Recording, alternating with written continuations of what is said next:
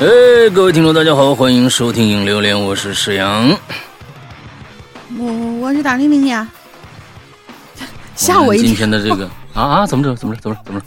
不是、啊、因为开场的那一段，我这儿显示的啊，啊差不多将近一分钟四十秒的时间，一片死寂，嗯、然后突然老大，嘿，大家好，我嗯，哦。我还以为我掉线了呢因为因为对于音乐来说是这样子的、嗯、哎，就是你必须把它的契机，你把它动机，你把它的意境全部要表达清楚以后才能进，是是是啊，这个表达的比较长的时间、嗯、是吧？啊啊，这边这里面有很多很多的无奈，很多很多的愤怒，很多很多的各种各样的情绪在里面，对。所以今天早上我们是这样的一条音乐啊。呃，嗯、对，这我们今天啊，主题呢还是这跟大家来分享一些这个大家觉得不错的剧集。啊，现在这个呃，这个叫什么呀？呃，这这个这个封控期间啊，很多的地方啊，很多在家里面已经被这关了很长时间了、嗯、啊。完了之后呢，在家呢啊，这个就过去有一个什么国庆七天乐是吧？还有什么这个这个这个春节七天乐啊，这这个东西这这个东西，呃，咱们这个好好这个好七天乘以 X 乐，哎，完了之后咱们就那个啊，好心酸，听起来。咱们咱们就反正就打发时间嘛，对吧？哎，我觉得现在负面情绪肯定有，但是呢，你有你没有用。我觉得让自己开心起来，以自己为单位让自己开心起来是最重要的事情。所以呢，你就抓紧这些时间，这些时间是谁的时间？又不是别人的时间，是你自己的时间。所以用这些时间看看剧，我觉得也是一个很好的绝这个这个办法啊，打发时间的一个办法。嗯、哎，反正对吧？嗯，找点事儿干，嗯。就接着来干这个，呃，下个星期呢，我们就开新帖了，这是这个好剧的最后一、嗯、最后一句啊，最后一一个一集，所以呢，在这里面呢有很多有很多新的新的呀、老的呀、大家知道的呀、大家不知道的呀啊，这一个剧就出来了，所以呢，呃，嗯，大家赶紧做一下笔记。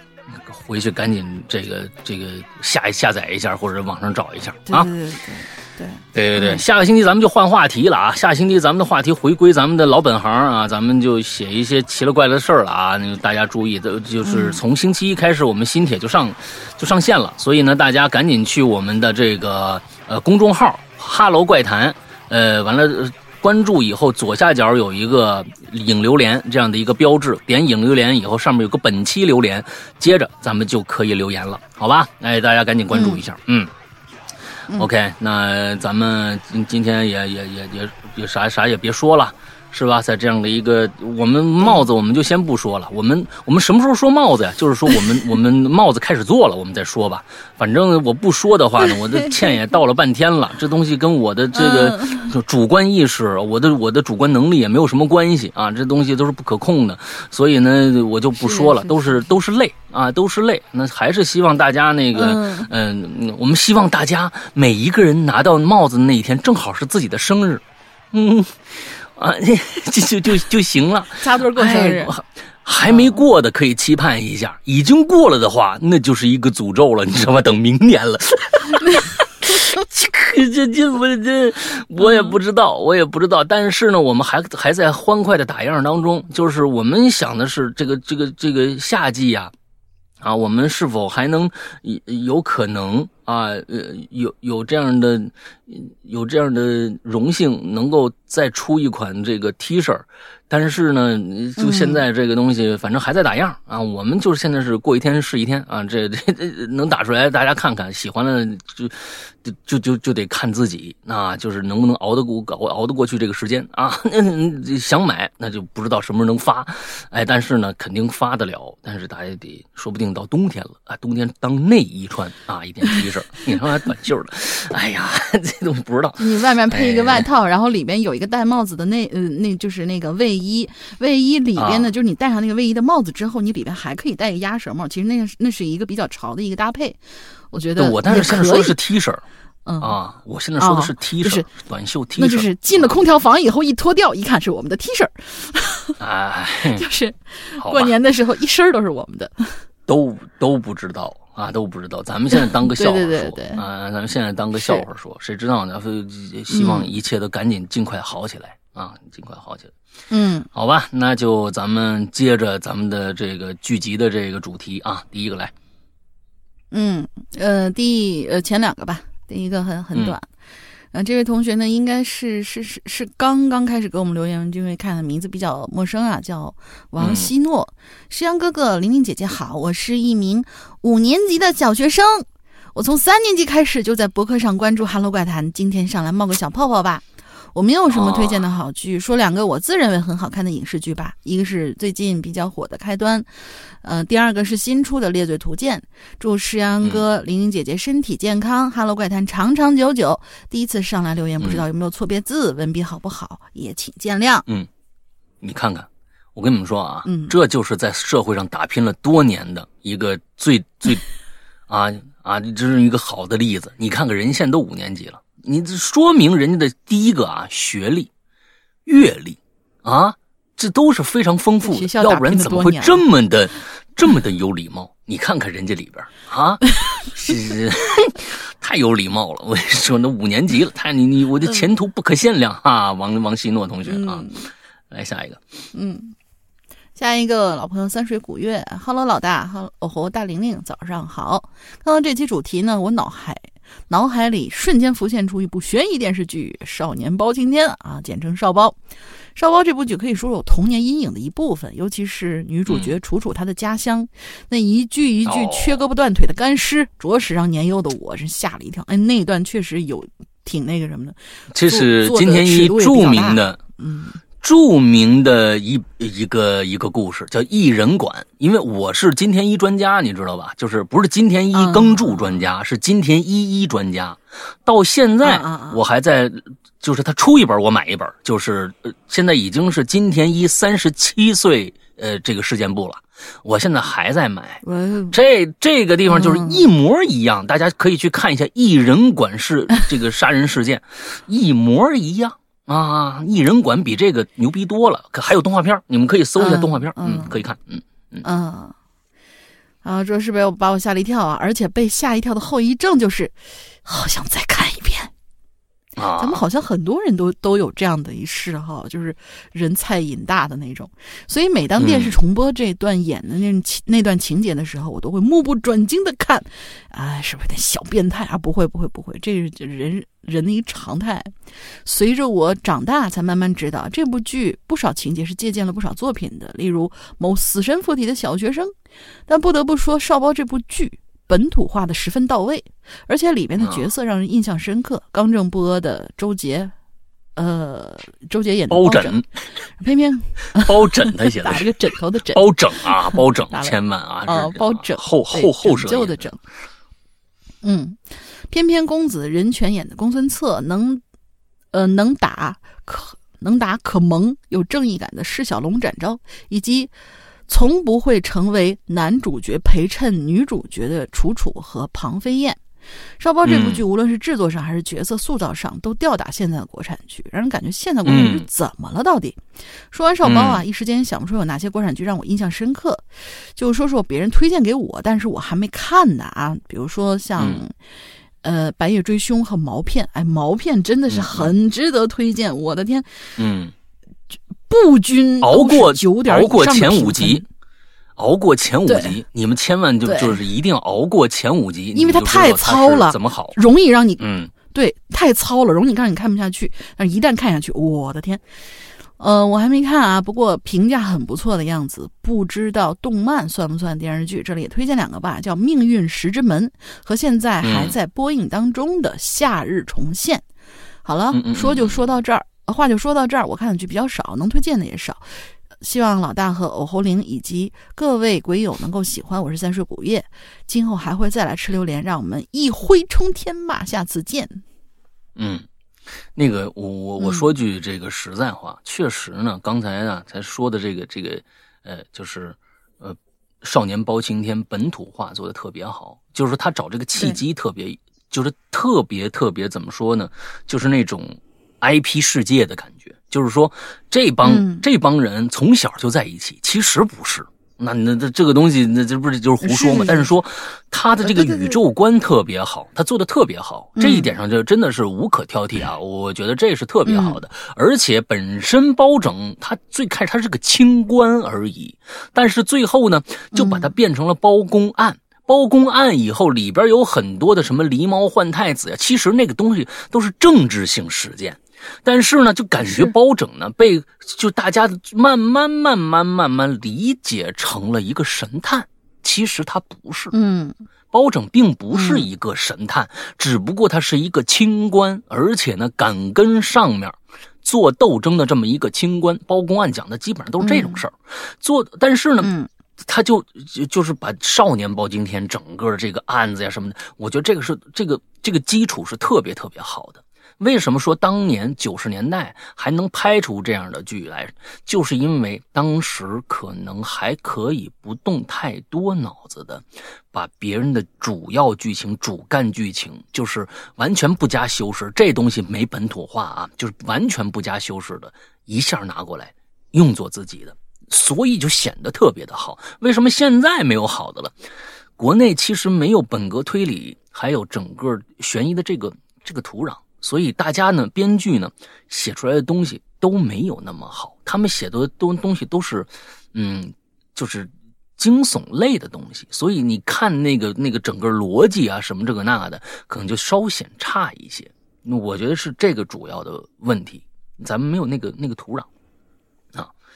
来吧，下一个叫深海雷音，这是这好好家伙，他这这一个人等顶一篇啊！深海雷音直接列片单啊，就是说美恐啊，美国恐怖故事，英国恐怖故事啊，对对对对，确实有一一个美国一个英国啊，绝命毒师、怪画猫、嗯、弥留之国的爱丽丝、鱿鱼游戏、禁忌女孩啊，有老有新啊，这里边。另外呢，不算悬疑恐怖的片其实也有两个推荐。有有个叫呃 Legal High 和这个瑞克和莫蒂、嗯、啊，瑞克和莫蒂你也介绍了，哦、尤其推荐美恐和怪画猫。嗯、怪画猫，嗯、怪画猫我是真没看过，我得我得看看去啊。再看美恐，就是就是那种怪谈式的嗯嗯日本故事，哦、呃，所以说画面也非常的那个，嗯嗯嗯嗯。如果说怪谈类的，最近出了一个。啊，非常良心。我不是说他的那个那内容啊，内容其实咱们现在看怪谈的故事已经看了很多很多很多了。他呢，关键是时长。这个时长啊，两个半小时，里面充斥着各种短篇的恐怖故事。我觉得这个时长特别的良心。呃，这个我在这儿就那个就先跟大家说一下，是个电影，是个电影，叫做《首尔怪谈》。首尔怪谈、哦、韩国的、哦、听听刚刚出了，哎，你们可以去搜一下，我觉得挺良心。为什么？就是时长，它里边呢差不多十分钟一个故事啊，你就想想，你看，哟，两个半小时啊，十二十二个，十二个加三个，十五个呢。我不知道最后，因为我没看完、嗯、啊，我看了那么四五个，嗯，就是就是就是规规矩矩的过去的鬼故事。你们回去可以可以看一下啊，规规矩矩的鬼故事，嗯、呃，首尔怪谈先讲到这儿了。呃，在看美恐之前，我先看的是英恐，因为它只有三季。这部英剧给我的氛围是忧郁、凄凉、哀伤，里面有各种经典的鬼怪、吸血鬼、狼人、科学怪人等等，这些要素都在剧中微妙的结合在了一起。啊，这个影片的色调昏暗，剧情节奏缓慢，但在某一个时刻呢，会突然爆发出一些刺激视觉强烈的这个视这个视觉刺激强烈的画面。想体验这种氛围的话，比较推荐。其实，英恐比美恐有文化多了，真的。嗯嗯，你们你们，嗯、我我更推荐看英恐啊，真是挺好的。之后看就是美恐了。刚从英剧这个忧郁情、这个哀伤的这个气氛中走出来，被美恐的片头震了一下，什么诡异节奏感强烈的音乐啊，闪烁杂乱的经典恐怖镜头，我这才明白，虽然译名相似，但他们风格是完全不同的。当然，嗯，它本来就不是一套的啊，这两个都不是一套的。Fox 电台的这个啊，嗯，美恐。现在已经拍到第十季了，我看了九季，每一季都是独立故事，但前八季也有着啊一些奇妙的联系，特别是第八季简直是在做前七季剧情的综合呃期末综合考试，实在太巧妙了。嗯，好，它是这个、嗯、这部剧的故事、演员的演技、拍摄手法、剧情节奏、整体演出效果，方方面面都是超棒的，能感觉到剧组所有人都在进行一场华丽的表演，而且游刃有余。其中前四季的演员杰西卡·兰格给我印象最为深刻、哦、啊，那那老太太是吧？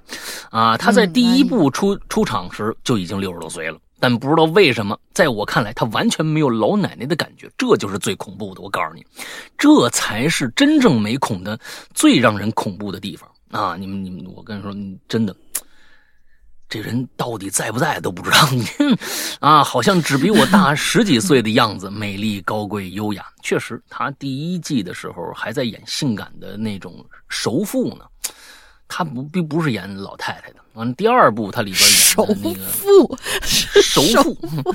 鸡是蒸过的，就是蒸笼上蒸过一遍的那种。对，完了之后拿下来有点皱本啊，有点拿点皱本。完了之后那个第二第二季里边他演那个那个那个啊，就是那摸摸嘛，是吧？就是摸摸摸呃摸还摸不摸得摸还摸不得那个啊，对，就是那个嗯。反正呢，其其中前四季里啊，不是，反正也就过去了啊。特别是在第四季畸形秀里边，哎呦，那一季那一季我看了看了第一季。哦，畸形秀我没看完，我就那个什么了，我我我没有、嗯那个、没有看完，我我就就看到第四，然后就把这剧给忘了，忘了看了啊。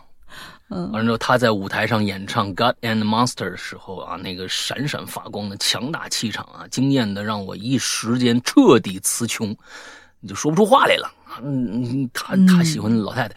嗯，美恐的这个故事里呢，会展现人的多多面性。有一些角色一出场就给人感觉是一个十恶不赦的大坏蛋，但往后继续往后看，每个人都很复杂啊，他们现在的样子啊，都是过去的经历综合在一起的结果。甚至有一些所谓的坏人，在得知他们的过去的时候，我反而觉得哇、哦，他好可怜啊啊！对，嗯，这不就是经典套路吗？对不对啊？这都是啊，这都是日漫的经典套路，对不对啊？并惋惜着看着他们的嗯自食其果。这部剧展现的就是各种各样的人，每个人每一面互相碰撞。啊，发出各种各样的光彩，这就是这部呃剧的魅力所在。嗯，好吧，嗯，这个美剧就有一个特点，嗯，它会非常非常的绚烂，感觉上是绚烂，但是呢，美剧现在发展到现在，基本上变成了一个经典桥段的堆砌，啊、呃，包括嗯美恐也是这样。嗯，包括美恐也是这样，就是经典经典桥段的一个堆砌。嗯，如果你看多了，你就会发现啊，这不就是那个什么那个什么，反正就是各种各样的吧。嗯，另外一部呢是日番《怪话猫》，哎，这个我真的想看看啊！前传加本片共十五集，讲述是一个神秘人行走各地、斩妖除魔的故事。在接受了他的独特画风之后，这部动画成了我心目中的神作。虽然剧情简单，却是我反复看过最多次的动画。天哪！并且每重每重看一次，都会在其中发现一些哟以前没注意的细节。嗯，这个不容易。他给我的感觉就像一个经验丰富的导演，在认真的为这个观众讲故事，没有花哨的玩梗，没有刻意的造作。只是在好好的讲故事，你这是在说美恐是吧？啊，但却不知不觉把我们带进了剧情，并一直走到了终点。最后感叹的就是，故事太少了，不够看。这你就说对了，好故事就是少啊！这个你还真的别、嗯、别那嗯，别嫌少，能看着就不错了啊。但又觉得呢，这样结束也很好，不会冗长的拖沓，留下一些余地让人回味。最后想提一下鱿鱼游戏，我知道这部剧的争议，里面一些桥段确实啊模仿了很多经典剧，但它的故事呢也让我有一些感叹。剧中的富人们吃喝玩乐都都腻了，就用钱呢做诱饵，欣赏穷人啊为得到钱而变得疯狂的样子来取乐。可到了最后，无论穷人还是呃富人，无论是躺在高档公寓里还是路边，每个人早晚都会迎来死亡。我觉得他在分享的就是这样的一个感受，没有具体说明什么，只是把各种各样的人，把他们的生活展现给观众看，就这么简单。我呢是学动画的，以前呢呃，课上学过一些理论知识，你这你这个严重超常了，你这好家伙啊啊！后来看片时会习惯性的用这些知识去分析，再做个阅读理解、思想总结。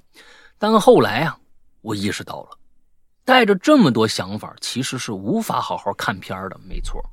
而且很多时候会变成自己和导演的想法较劲。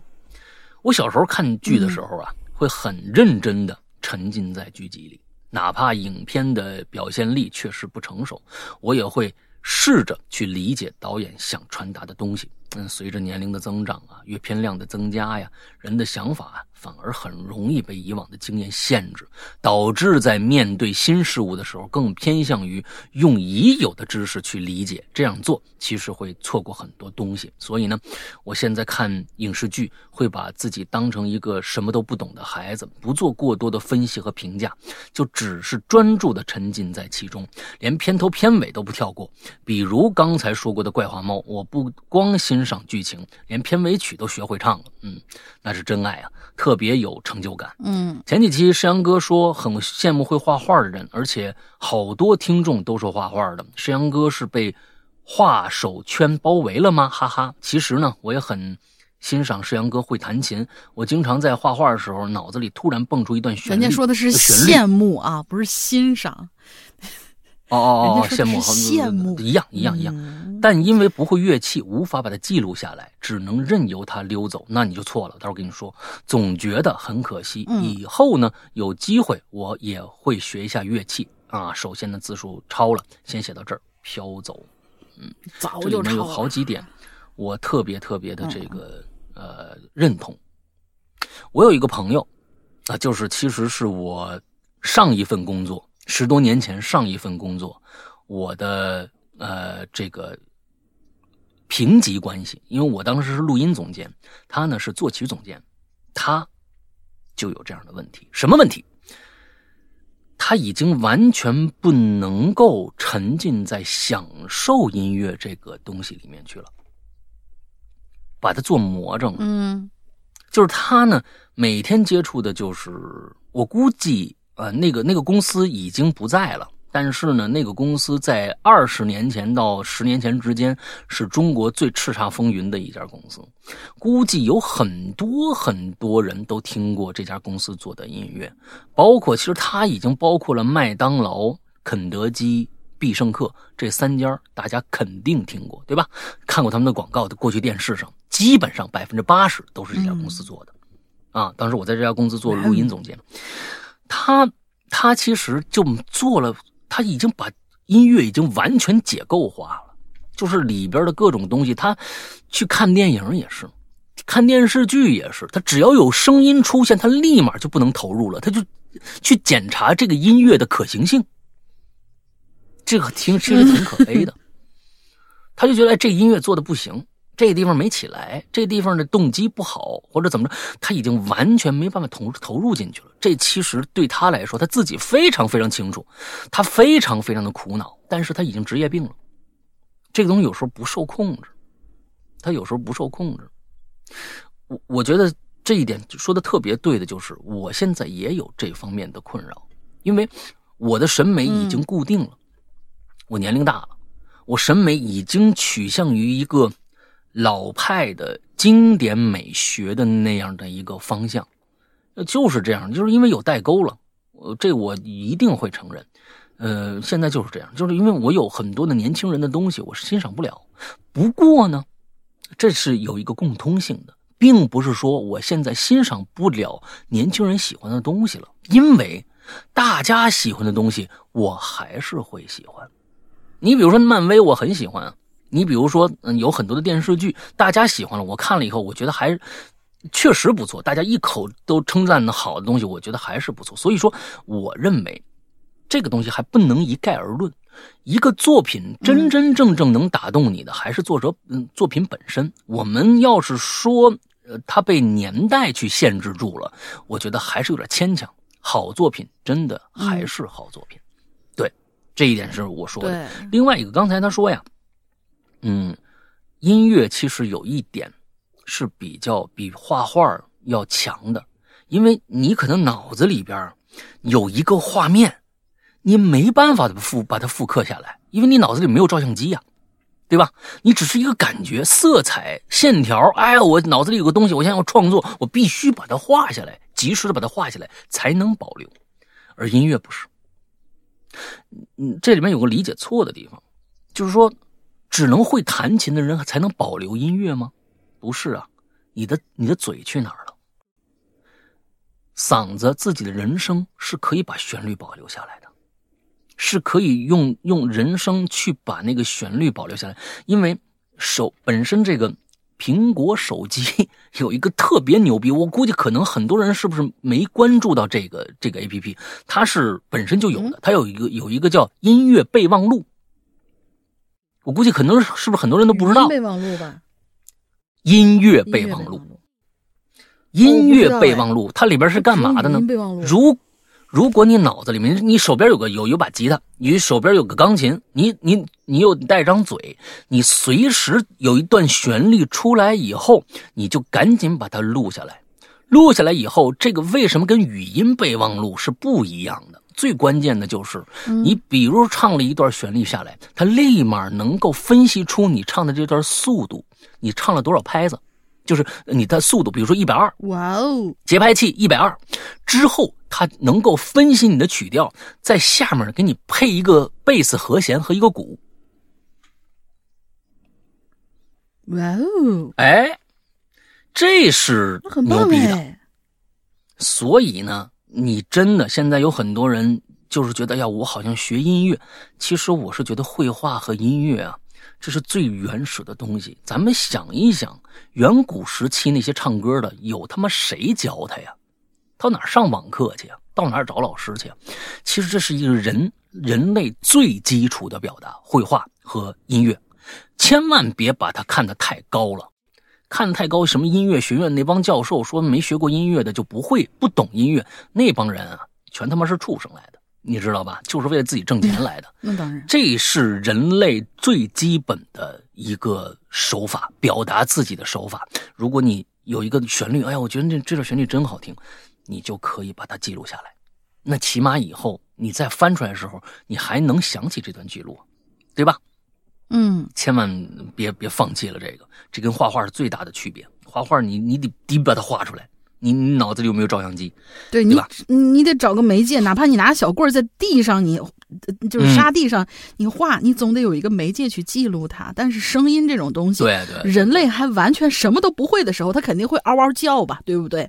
你嗷嗷叫出来以后，对对对对，可能连着连着，慢慢慢慢就变成了长鸣，然后长，对，就是就是你跟我打招呼，哎，那个打招呼，哎哎，咱俩的声音怎么不一样高？然后你 A 一下，我 A 一下，可能呃长长就是声音长一点、短一点、高一点、低一点，慢慢慢慢就成了一种有有有趣的旋律的那种感觉。嗯，这就是声音最、嗯、最最最原始的一种一种状态。对对对对，之后人们才开始用什么各种各样的玩意儿，在墙上画，在石头上画，嗯、岩洞上画，嗯嗯 嗯, 嗯，所以大家那个呃，苹果有这个功能，就是音乐备忘录，它就叫音乐备忘录吗？那那个 app 对，音乐备忘录，音乐备忘录，它是一个黑底儿的、哎、带波形的，我不配吗？那么一个那么一个 app 啊，音乐备忘录，大家一定去去下来试试、啊啊。我不配吗？我没找到。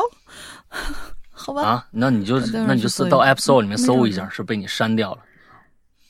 嗯，好，我回去。嗯，音乐备忘录非常非常好的一个 A P P 啊。那个时候我、嗯、我经常拿吉他弹一段东西，或者哼一段东西，完了就进去了，他们马上就分析你这这一段啊，完了之后就已经和弦走向有时候给你弄出来了，就和弦走向你你你比如你哼一段音乐，呃哼哼哼一段。之后我现在脑子里面他就会给你分析你这段旋律应该配什么和弦，当然了这里面不准，有很多是错的、嗯、但是基本上这个流向呢嗯啊、呃、能用的没多少吧，但是呢就就有一个方向了，对有一个方向呗，差不多是这样。嗯，好吧，下一个。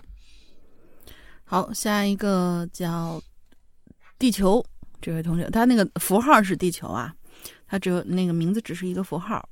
他说他小时候看过一个电影叫《狼牙魔咒》，讲的是民国时期一男的在月光下头会变成狼人去杀人。啊，夜晚一个人孤零零的躺在正对着门的床上，突然一只狼头就印在门上的纸糊的窗户上，随后门被慢慢打开，全身布满了灰毛的狼人走进屋子，一口咬住屋主的脖子。这片段啊，给我留下了很深的心理阴影，主要是拍的时候用那个狼人皮套，真是太真实了，看着跟真的一样。从那时候从那时候开始，我就担心了很久，害怕某天夜晚我的床前也会出现一个狼人。然后在这里给大家推荐一个记录了啊，怎么了？就是中国还拍过狼人的题材的电影吗？他讲的是民国时期哦，这是国产的哦。哦，这是个 国,、哦、国产电影，你看你没反应上来，你你狼人你就觉得是国外的。哦、我我才反应过来啊，这个真的哎。嗯，对啊，真的是才反应过来。嗯，哎呦，嗯、这这硕果仅存了，哎、这个是说是不是？那那硕果仅存，也算是啊，没看过啊。来、嗯，咱、哎、找找，说不定是香港的，是不是？嗯、香港的就不出奇了啊。嗯、呃，很有可能，很有可能。嗯呃呃，下一个他说是我这里推荐一个记录类的节目啊，叫《经典传奇》，哎，真的很有意思。嗯、那个那有点像《走进科学》，嗯、但是比《走进科学》有意思。嗯，因为他什么都、嗯、什么内容都涉猎，什么都说，好几百期了，多少年了都，是不是？还有张国荣啊，还有张国荣之之死都有、啊呃、对，人物传记是吧？人物传记、嗯、什么、嗯、就是那种民国奇案，嗯、然后那种可能、嗯、呃未解之谜，什么都有啊。换了主持人以后，好像我就没怎么那个。哎，我对对对对对，我跟你们说，孙一礼，嗯、孙一礼在十多年前、啊、曾经有人让他去啊，呃，去主持这个节目。啊，真的吗？这个是，这个是我刚刚开始做这个，呃，开始做我们的《鬼影人间》的时候，他就说：“哎呦，老刘，我去不去啊？”嗯、我说：“你去呗。那个，你看看那几个主持都道道貌岸然的，在那按那个那个那个投影仪，就是那个胶片机。我最烦就是那几个。哦、你说的那、啊，你说的那个是，你说的那个叫什么什么记录还是叫什么？那个是央视哦，我说的是那个，还是北京台做的一个的啊，那个北京台，我说这是江西卫视的。”哦，那是咱们俩说岔了。那个、嗯，那个谁是去、啊、孙经理是去的这个，就是那按那个胶片机的那个，呃、那那个那个主持风格，我简直是特别特别端着，我操，就一个个的，哎呦我天哪，感觉上这你还戴上白手套事儿啊，对对对对，就是那个那个那个说好听点叫事儿、那个嗯，之后说不好听点叫事儿逼，这你这这低啊事儿低啊，只就孙经理要去。所以你要去，完了之后我说你去呗，你你这个形象不正好就是符符合这个道貌岸然这个样这个状态吗？他说我不去，我说为啥呀？我操，他那儿他就跟我当时跟我说，他那儿你知道怎么录吗？我说怎么录啊？就是所有那个那个主持人说那词儿啊，你必须背下来，没有提词板。我就我这个脑子，我根本背不下来，我没去。真的有人让让他让他去了，他没去。看词儿串行，啊、不看词儿背不下来。这对，但是我根本背太长了，他那一段段的，而且都是专有名词儿。你说背一个就是国内的还好，那中国名都是都是外国的那个什么什么什么诺娃呀，什么司机呀，什么这个让我根本不行，那这完就没去啊。他们确实那些主持人就是现在不知道啊，前期就是请的都是好几个都是那种声线很低沉、很不错的那种咱们所熟悉的演员，有去过几个。后来我就没有伊里那声音也可以，挺适合的。呃，是是是的，是的，是的，伊里那声线可以的，挺适合的，嗯，很符合。但是这个经典传奇这个不一样，它是就是原先就感觉就是有一个大哥跟你唠嗑那种感觉一样，但是又不像那个谁唠那么玄乎，又不像那个就是走进科学唠的那么玄乎。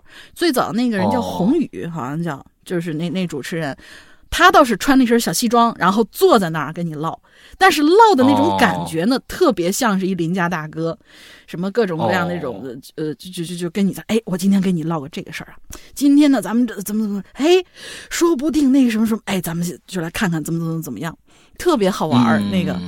后来也换了主持人了， okay. 反正拍了几百期了，推荐一下。这呃，嗯、应该是是江苏嘛，江西卫视，大家去搜一下，反正这个江字儿红色的标。停播了吗？已经？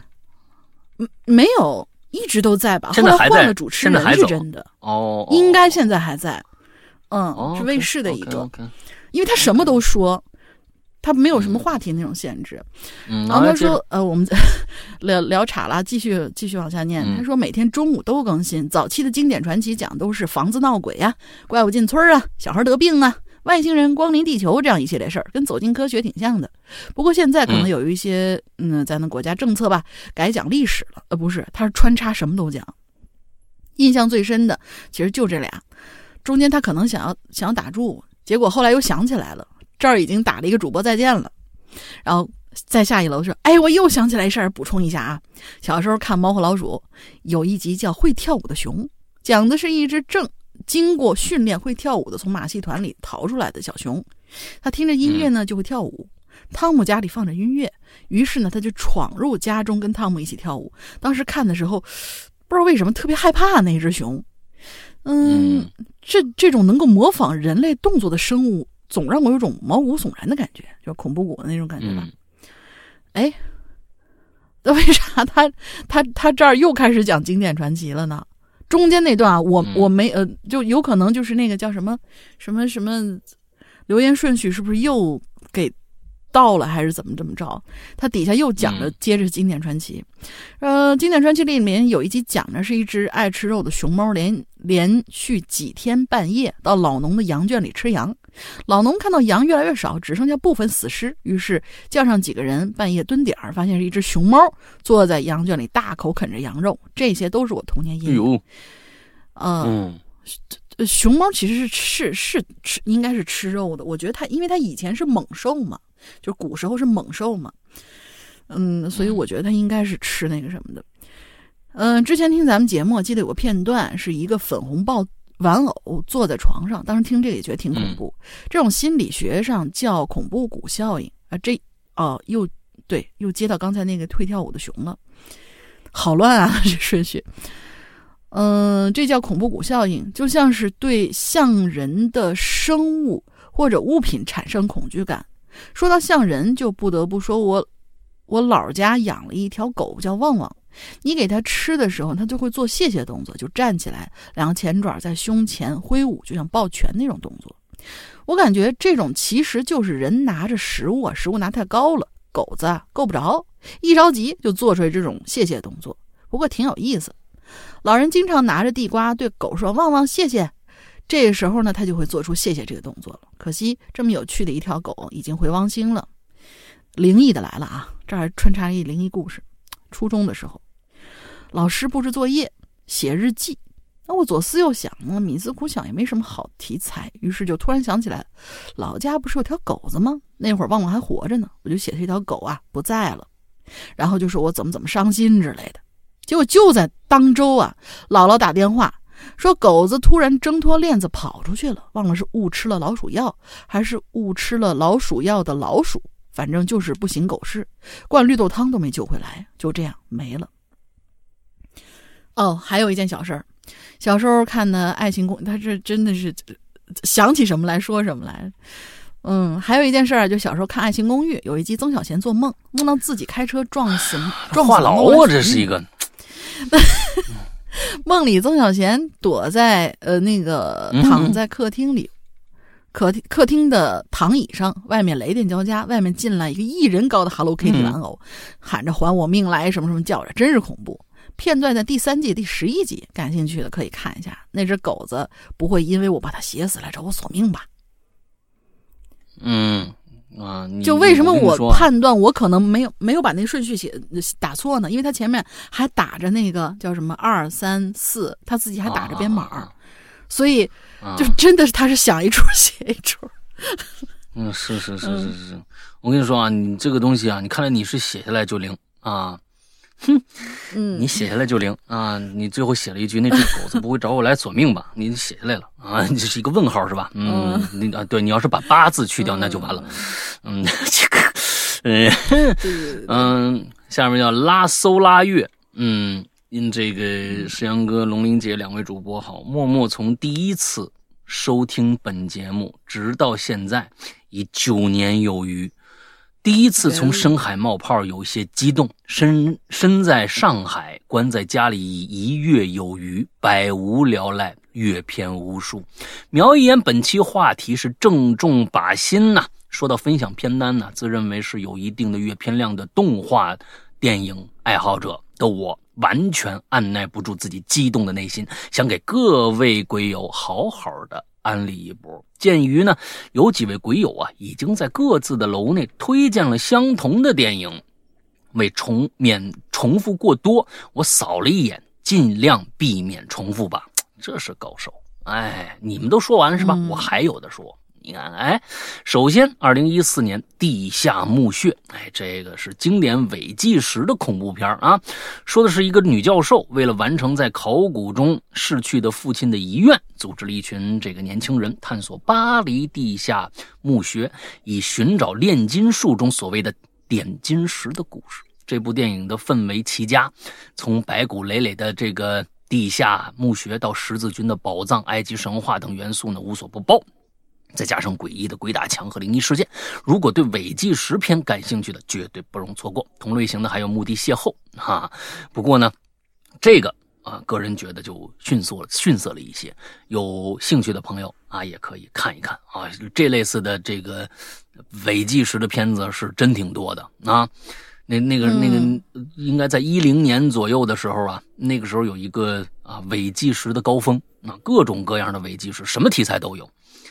呃，第二部呢是二零二一年的一部非常有创新特色的惊悚科幻电视剧集《骇人来电》啊，这个是苹果 Apple 这个 Plus 的剧集，这个我也看了，呃，挺有趣的，呃，很新颖。那、啊、但是看了两三集以后呢，就觉得，嗯，它因为待会儿再说，呃，这是一部只有以电话通话内容、声音为主体的剧集，对，没有错。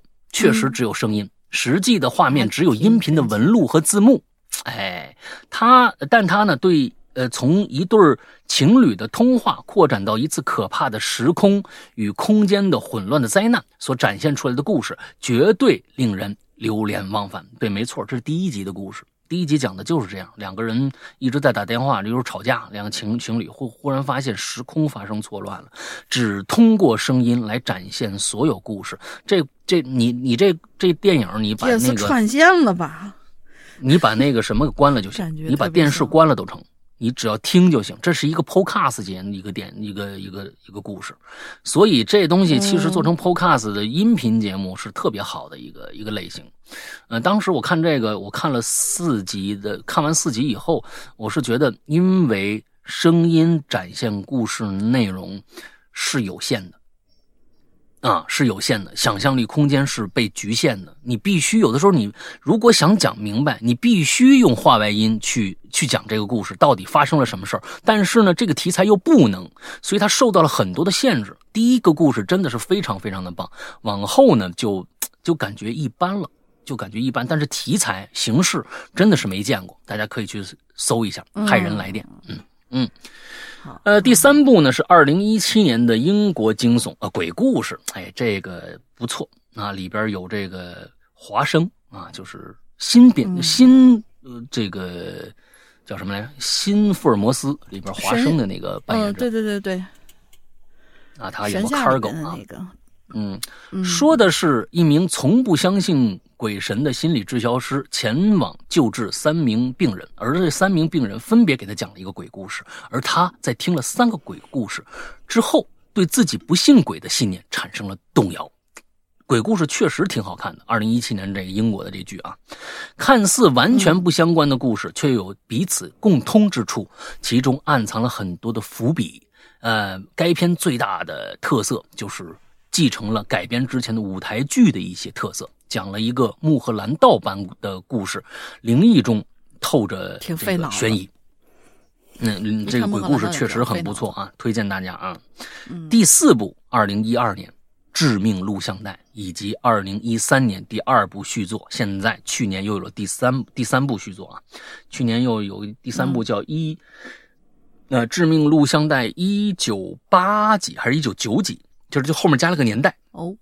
啊、哦、这两部作品都是通过一个几人寻找到很多旧录像带并开始观看的主线故事，引申出每个录像带里的完全不同的小故事，而每个小故事都各有特色，有灵异鬼片的、悬疑的、血浆片、僵尸片、外星人绑架、邪教灭灭世的、呃、元素几乎涵盖每一个恐怖片的元素。其中最令人深刻的是第一部啊，那个裂开脸的女人，以及第二部啊，这个东南亚国家邪教那个学校复活邪神的故事，绝对推荐啊！他的另外两部续作逊色不少，就不推荐啊，你是知道的，对，确实，嗯，《致命录像带》第一部、第二部，它其实最关键的是，它也是伪纪实，这就是我说的一零年左右各种各样题材的呃伪纪实的电影出现。就是在那两年，《致命录像带》是也是一个非常经典的一部，它只不过形式呢，就是别人找到了很多录像带，完了在那看看录像带的一个过程，呃，但是也是伪纪实。片子里边那录像带里边也是伪纪实，所以它是一个包罗万象的伪纪实的一个大集合。嗯，没看过的可以试试看啊。第五、第六部是美国导演阿里艾斯特的两部哦，嗨，嗯，那这两部绝对牛逼啊！哦、这是我反复重申过的两部牛逼的啊。一八、嗯呃、年的厄运遗呃遗传厄运、呃、或者厄运遗传，都这两个翻来覆去都可以啊。和二零一九年的仲夏夜惊魂啊，呃，这个第三部马上就来了，大家关注一下，马上就来了。咦，嗯啊，就是厄运遗传呢，说的是一个压抑的家庭中发生的、哦、呃这个绝望的故事，但背后埋藏了一个更为可怕的真相，最后二十分钟简直如同震炸弹般啊，震撼我没错。那那趴在趴在墙房顶上磕头那段太牛逼了。仲夏夜呢说的是才炸到你吗？我觉得全片都很炸呀。啊，全天比如说那个头的那个那个位置是吧？呃，那个仲说的是一群年轻人前往向往的世外桃源啊、呃、村落。画面色彩艳丽，没有灵异和鬼魂，但故事越发诡异。那个就是邪教徒嘛，就是怪，那个、就讲的是邪教徒，那就是怪异。对，呃，厄运遗传，我特别特别建议大家，如果你们家里有 五点一 音响的话，一定要用 五点一 音响看，因为真正最开始我看这片子的时候，是被 五点一 音响吓到的。真的那个太恐怖了、哦、是是 是, 是因为它里边确实它里边那个那个那个那个小女孩啊，她有个动作是什么动作呢？就是在嘴里会发出这样的一个声音，就这样这样的一个声音，结果她那 五点一 音响是从后边那个声音来的，就是说你在背后有这个人，她从后面嗯这样来了一下、嗯、我操，当时我一身鸡皮疙瘩就咵就起来了，因为这毫无那这个预兆，从后面就来了这么一个声音。因为我我我家里面搭了一个 五点一， 从后面就来了。这个片子如果缺少了这个声音声像的那个东西的话，会少很多色彩。这片子真的是用了很多的心思去营造恐怖、嗯、从声音从画面从你的意识浅层意识里边做了很多。嗯呃厄运遗传真的是纯恐怖。呃仲夏夜惊魂呢是诡异加血腥。它是两个方向，它、嗯、是诡异加血腥，嗯嗯，好，第七部动画剧集啊是这个《暗之居》，以日本昭和年代啊纸之居啊这个连环画为形式制作的一个一个个的恐怖小故事，虽然每集皆为几几分钟泡面翻的这个长度，但收尾恰到好处。虽然出了十季，但质量越发下降。帮大家扫个雷，只推荐一二三五季。非常棒啊、哎！这是真正哎，这这筛片嗯，小小个拉索拉啊，这真不错。这拉索拉拉索拉，你是一个做音乐的吗？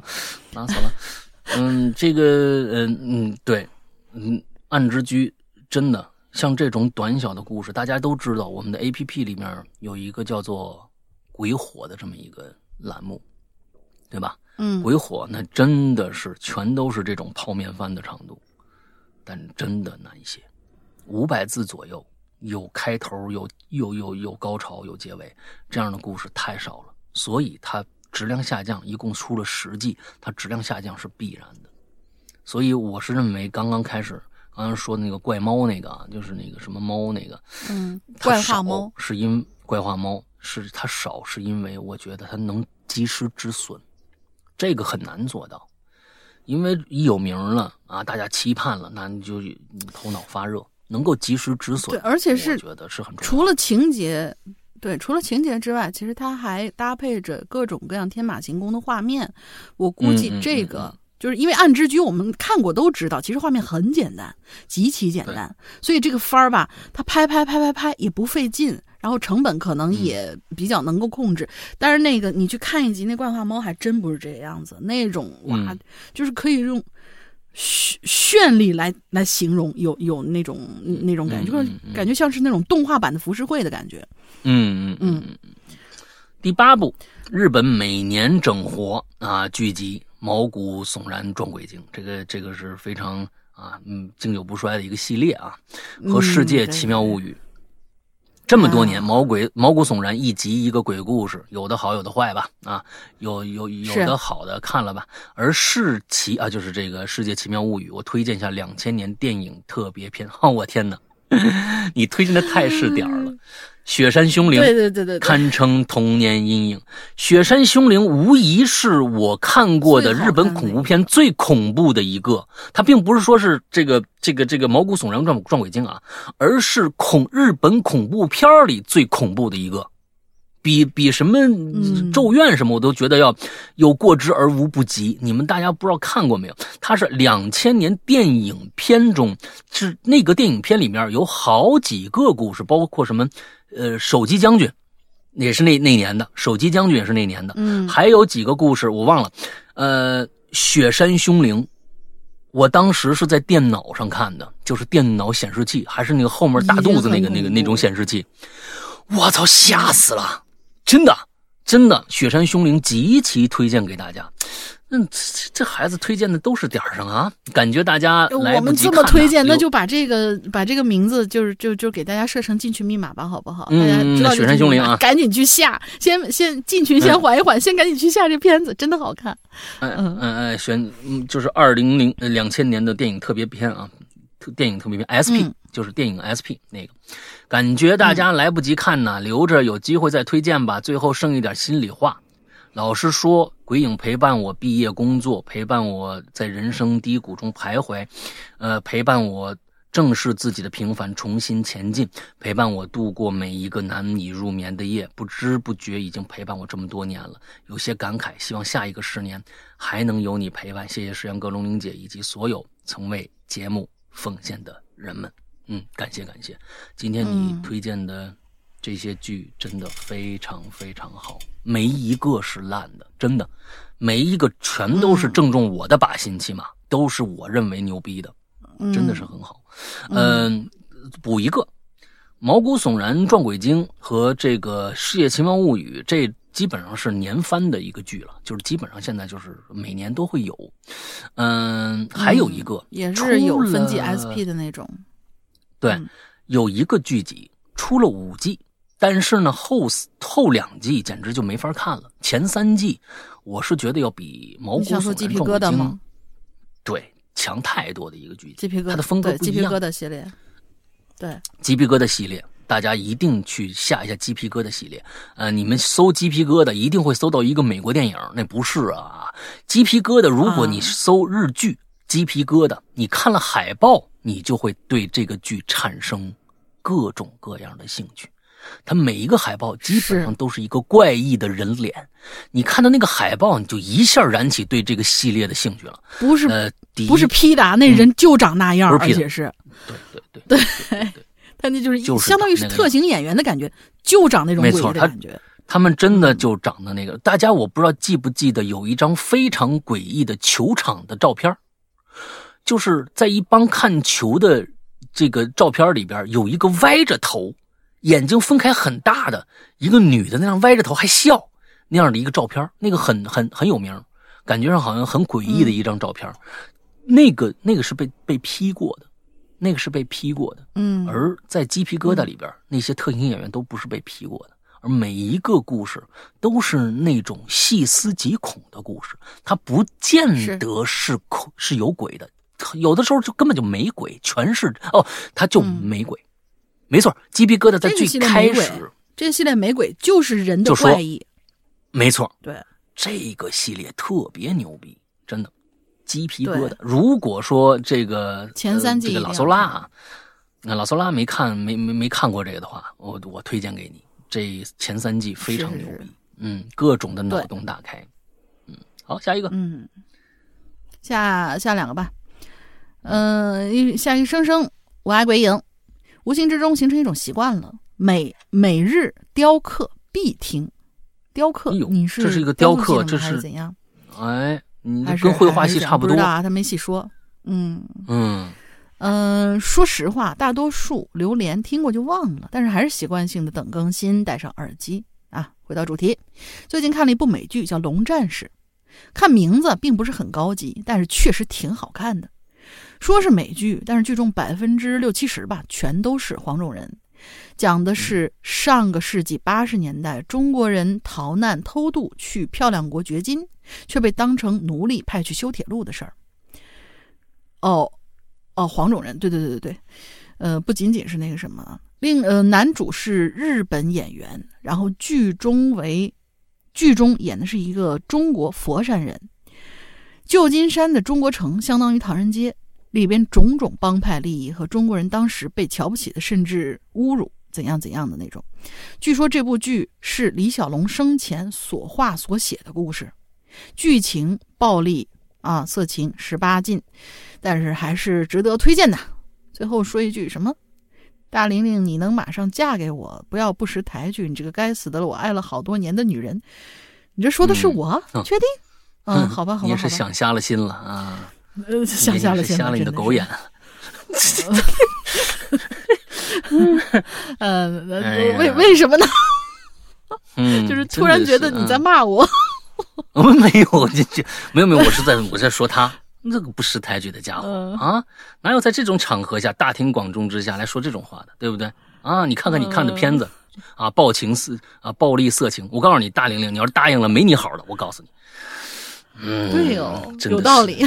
真的是，你看看他看的是都是什么片子啊！真的，嗯，好吧，好吧，好吧，嗯，没好啊。下一下一个名字啊，下一个名字呢不太想念，因为拼出来以后不是特别好。呃，阿翔吧，嗯，阿翔吧，因为他的名字就是翔的英文。嗯、你看，你这个东西更那个啥，更侮辱人。咱们你知道这翔的来历吗？怎么了？翔是一个人的人名。啊我知道啊，在百度贴吧里边，这不是更侮辱人吗？你还不如就说啊啊 shit 呢，那那那怎么呢？那阿翔其实更侮辱人，嗯、那个人怎么办？阿谢吧，他是在百度贴吧啊阿谢，对你这个这个这个、嗯、真的，阿翔那个是我觉得是网络暴力的最开始的一个一个一个一个开端。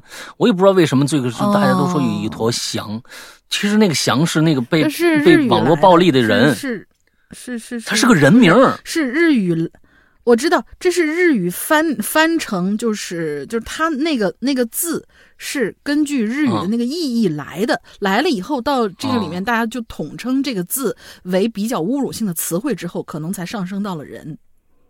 嗯，我我我我印象当中好像应该是这个样子。那好吧，就是咱们叫他阿谢，但是还是、嗯、啊对，名字不太好念出来啊，嗯。嗯，宅家看剧真的是暂时缓解焦虑和烦恼的良药，因为病毒，因为失业，只能待在家里的时候，各种奇葩的令人愤怒的消息都可以因为一部吸引人的电视剧被我抛在脑后才是的。哎、先提两部啊，而去年的嗯，目前只有一季，一个就是网飞的樱桃新滋味，最近刚看、嗯、名字听感觉啊是不知所云，实际呢很快能进入故事、嗯、是一个怪诞的关于报复别人的故事，涉及到是韩国的呃诅咒嗯啊嗯诅咒啊巫术啊等等元素。而另外一个经典的恐怖系列呢就是鬼娃回魂的剧剧版和鬼娃恰吉、嗯、呃不是叫鬼娃恰吉是吧，是这个意思吧、啊啊、剧情接的是第七部电影的剧情、嗯、无视了新版电影人工智能玩偶这样的设定，卡斯都延续了之前的电影版，嗯、依旧很有趣、嗯、很搞笑。我没看过这个，所以就是不知道该怎么念这个。然后还有呢，就是麦克·弗拉纳根参与制作的三部网飞的剧集《鬼入侵》《鬼庄园》和《午夜弥撒》，制作精良，情感到位，不一味的追求恐怖，而是挖掘人的思想和情感。三部剧分别聚焦亲情、爱情和信仰，也很适合胆量偏小的观众们入门的一个恐怖题材。顺道一提，《鬼入侵》和《午夜弥撒》是我强烈建议的。鬼入侵和午夜弥撒，嗯，强烈建议。鬼庄园没看吗？还是还是、嗯、我没看，不对劲。嗯，没看。哦，好好好，嗯，行，嗯。顺带一提几部麦克·弗拉纳根导演的电影作品啊，《鬼遮眼》这个好、嗯、很好，确实很好看。嗯、然后《无声夜》我没看过，《死亡占卜二》《恶灵始源》，然后还有《杰洛德游戏》，还有《睡梦医生》，嗯、都很值得观看。嗯哎，睡梦医生是《闪灵》的第二集续集，是正统续作，嗯嗯嗯《闪灵》的正统续作。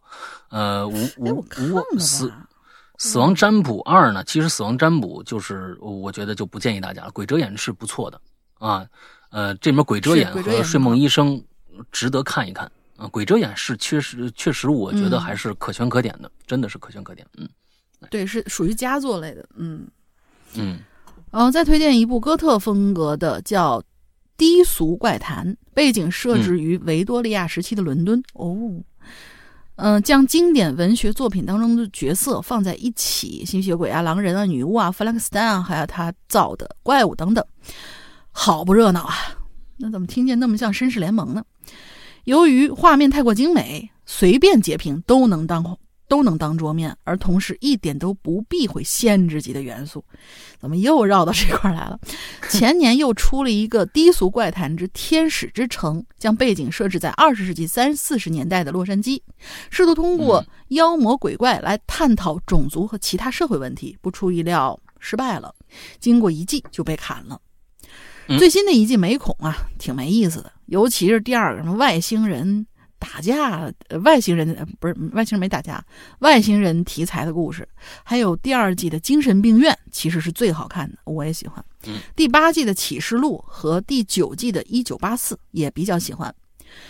嗯，不知道有多少人跟我一样啊，对于亚洲恐怖片其实不太感冒，因为题材比较单一，来回都是鬼魂索命啊、长裙长发呀，嗯，挺没劲的。近年反而很多欧美恐怖片把老梗拍出了新花样。将恐怖文艺化，比如他在身后、仲夏夜惊魂和二零一五年的女巫，希望能看到更多恐怖片和其他电影风格融合，为观众带来不一样的体验。我是觉得全世界恐怖片都不怎么样，因为梗全拍完了。不过你说的他在身后我再提一下，他在身后非常牛逼，这是一部真正用嗯会让观众投入到这部电影，变成就感觉你是电影中一份子的这样的一个电影，这很很老了。当时我和波米还做过这个影评，非常非常的喜欢。他在身后，因为当时还在，哎、我, 我问一句，应该是我问一句，嗯，这个我问一句，这个片子是那个什么？如果因为名字很熟悉啊，并且情节我已经忘了，是那个海报上面有一个后视镜的那个吗？嗯，对。有两款海报，他后后面有后视镜，对对对，啊，对对，有两款海报，这是其中的一款，哦、对对对那那那就是这个，对对对，嗯，他在身后，这个关键是他用他在片中无数次出现了一个环绕镜头，这是他最恐怖的一点，嗯、就是他在里边你不知道，他其实是在里边是在说病毒的，比如说是这个艾滋病。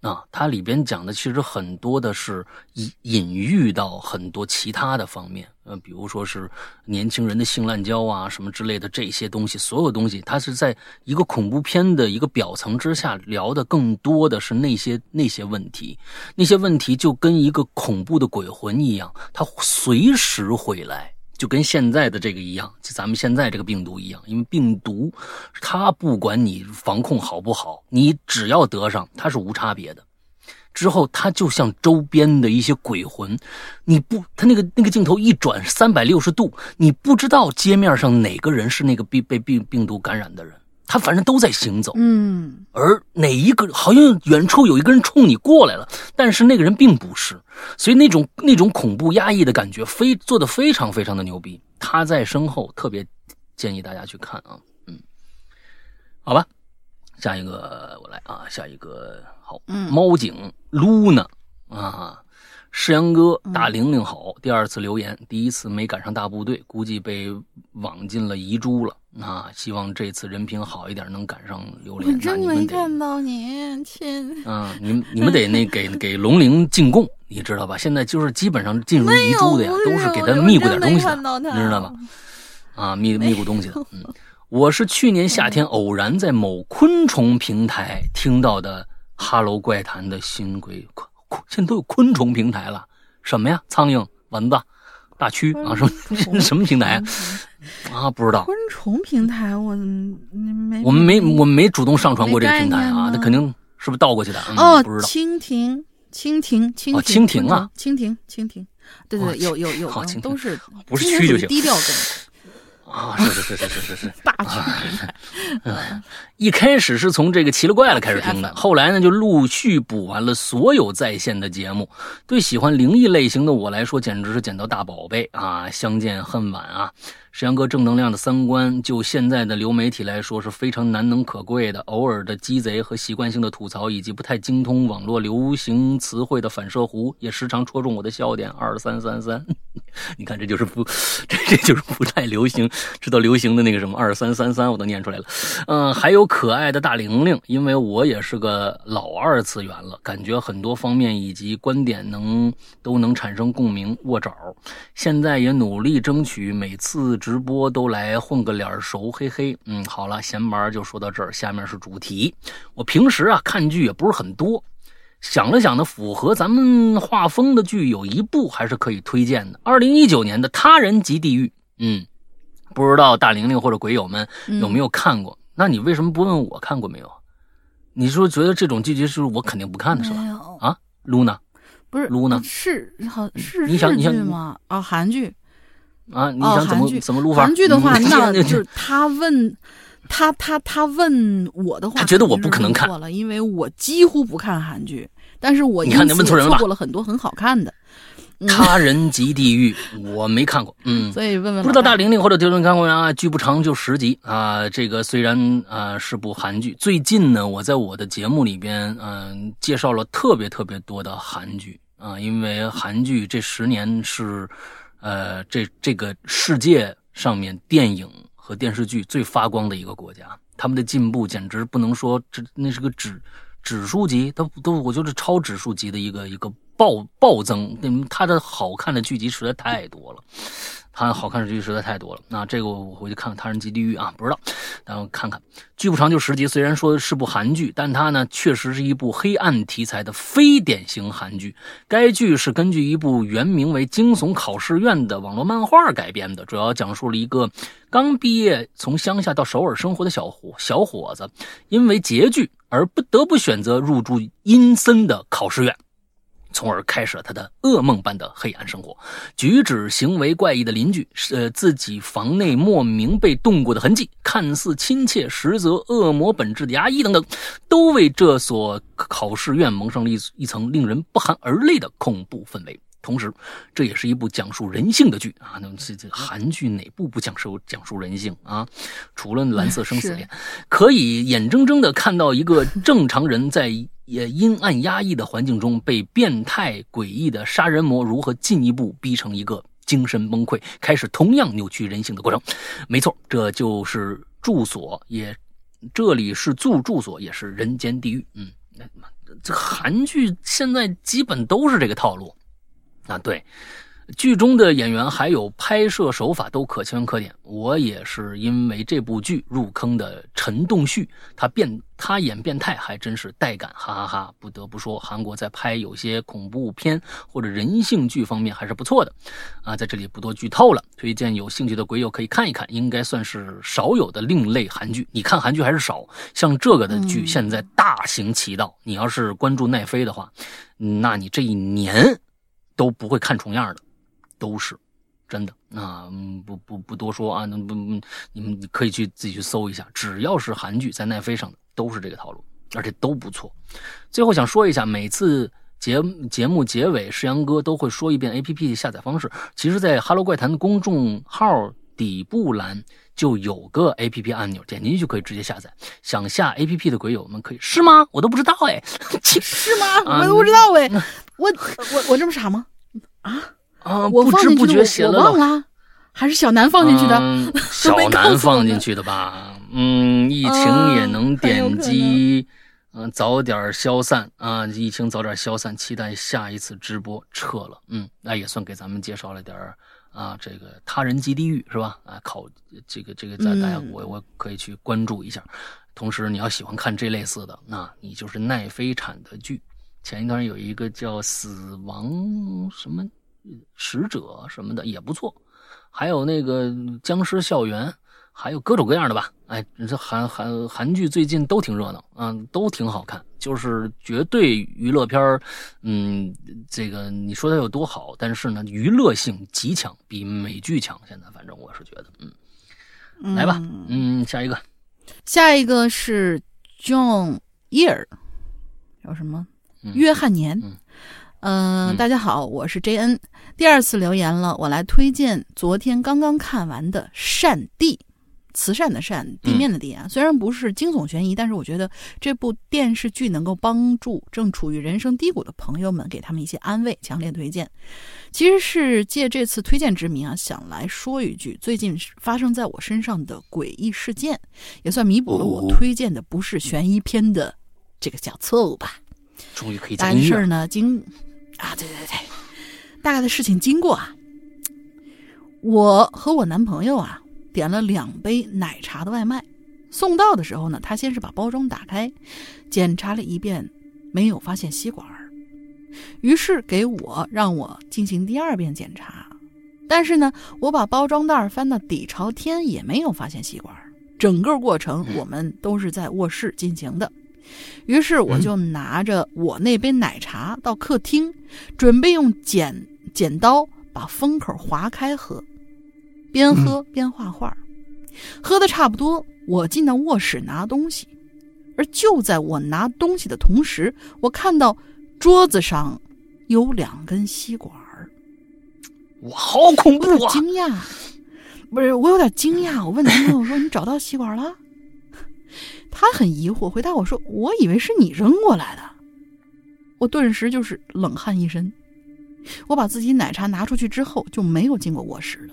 按照他的意思，他在电脑上画画的时候，突然就有两根吸管从背后扔到了旁边的桌子上。什么东西？哦，不是，就是他的意思是他面对着电脑，对，他并没有看到，是那两根吸管就那两根吸管是从他背后不知道被谁抛到了桌子上，掉在这儿的。这这是他想的画面吧，并不是他看到的画面，对吧？应该是就是按说，我觉得，嗯，而照他的意思，照他是他在电脑，照他的意思就是，对，他是想的，并不是看着的，嗯嗯。后来就是，反正后来，嗯，他们俩根据这啊，你说啊，都没事，你说吧，你接着往下往下走、啊，咱俩这延迟实在是太严重。啊，好好好。而后来根据这个事儿讨论了好一会儿，也不知道缘由。我男朋友特别害怕这类事儿，所以不可能是他在第一遍检查的时候把吸管藏起来了，而且就算他藏起来想吓我，整个检查过程我都能看到啊，并且当时桌子上什么都没有，更别提吸管。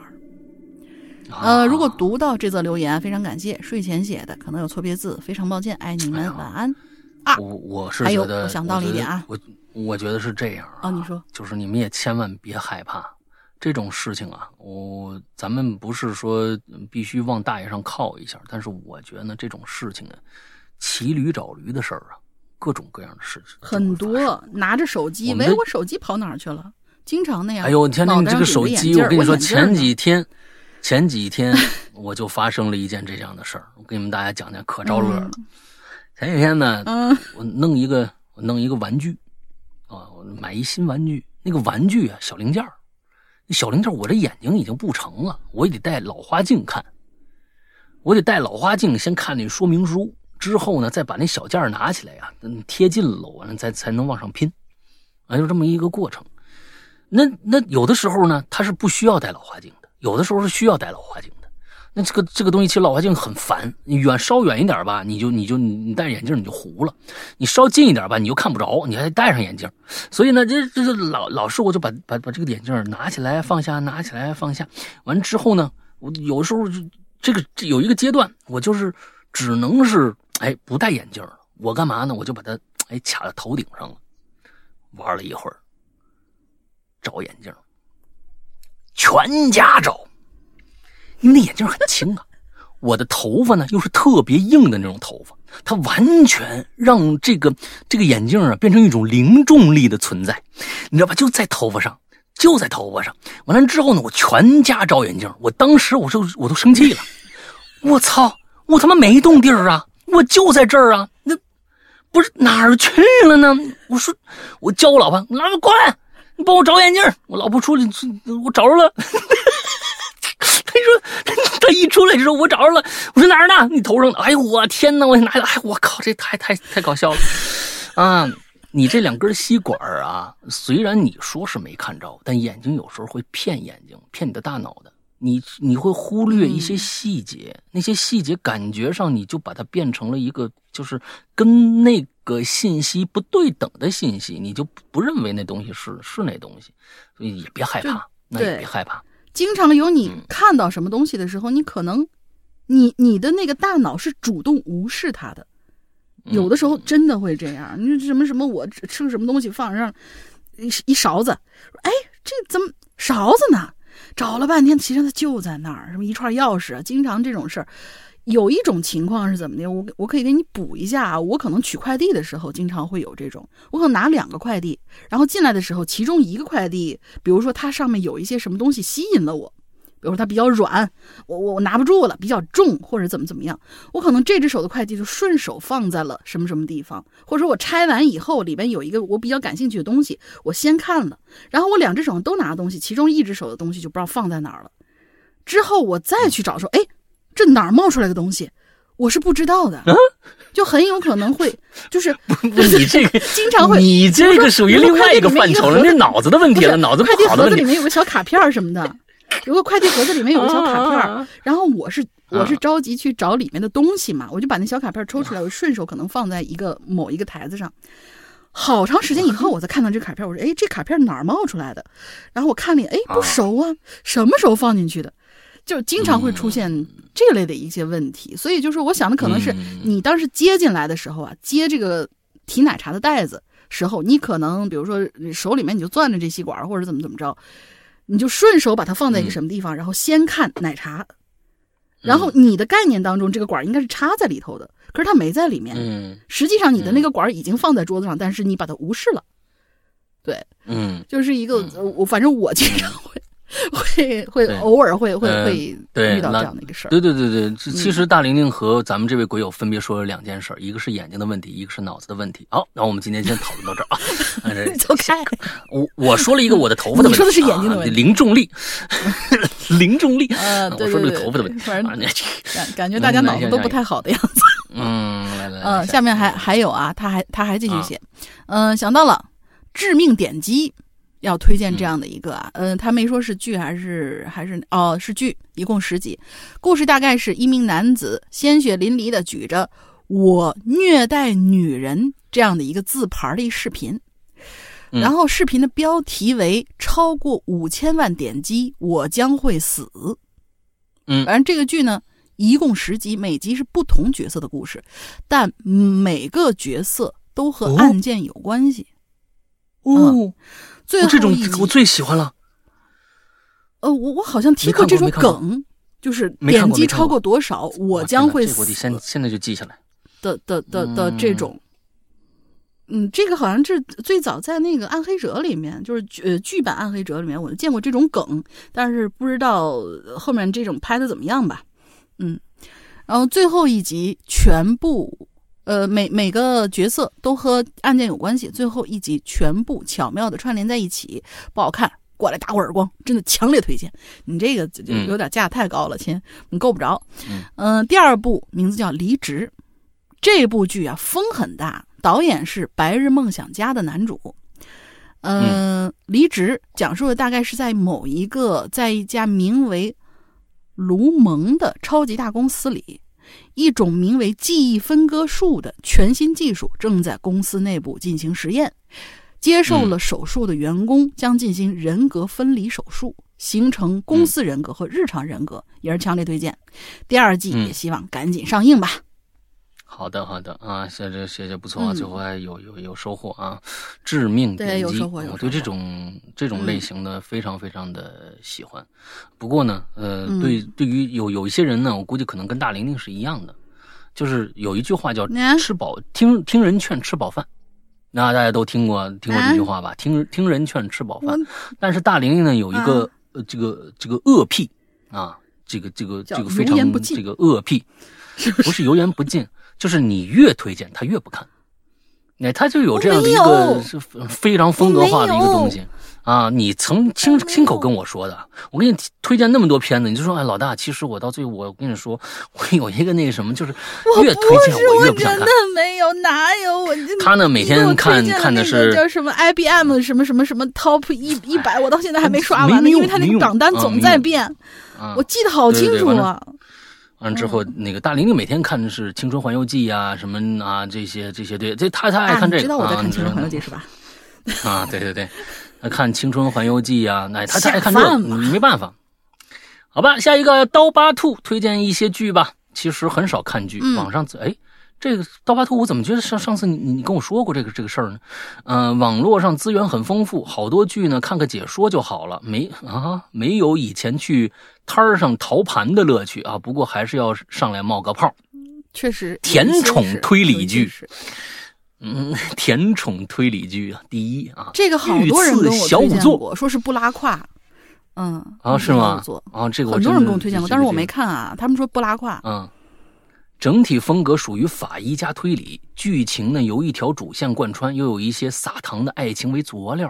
法医系列有很多，但是呢这一部呢风格非常的清奇啊，所以呢啊所有人物的智商基本在线，反派有弱点，没有血腥的抛解剖场面，用漫画的进行讲解，女主和男主的感情戏也算是刚刚好，颜值也很高，全篇没废话，是放松，非常放松的剧啊！这是国产剧是吧？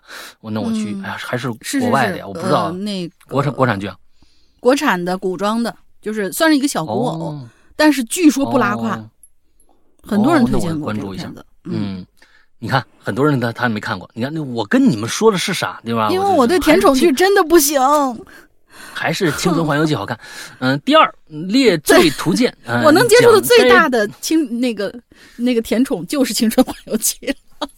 啊、呃，该剧讲述了因一起尘封旧案而结怨的啊，叫模拟画师这个沈翔啊，是不是？这不是这不是翔字啊？沈毅啊。沈毅啊，沈翔，我说现在还有人把敢把自己名起成翔，和刑警队长杜成啊，有机缘巧合下被迫搭档，两个人联手侦破多起离奇案件啊，共同啊追踪谜底真相的故事，男男 C P 啊，听着就有意思，嗯，为啥呢？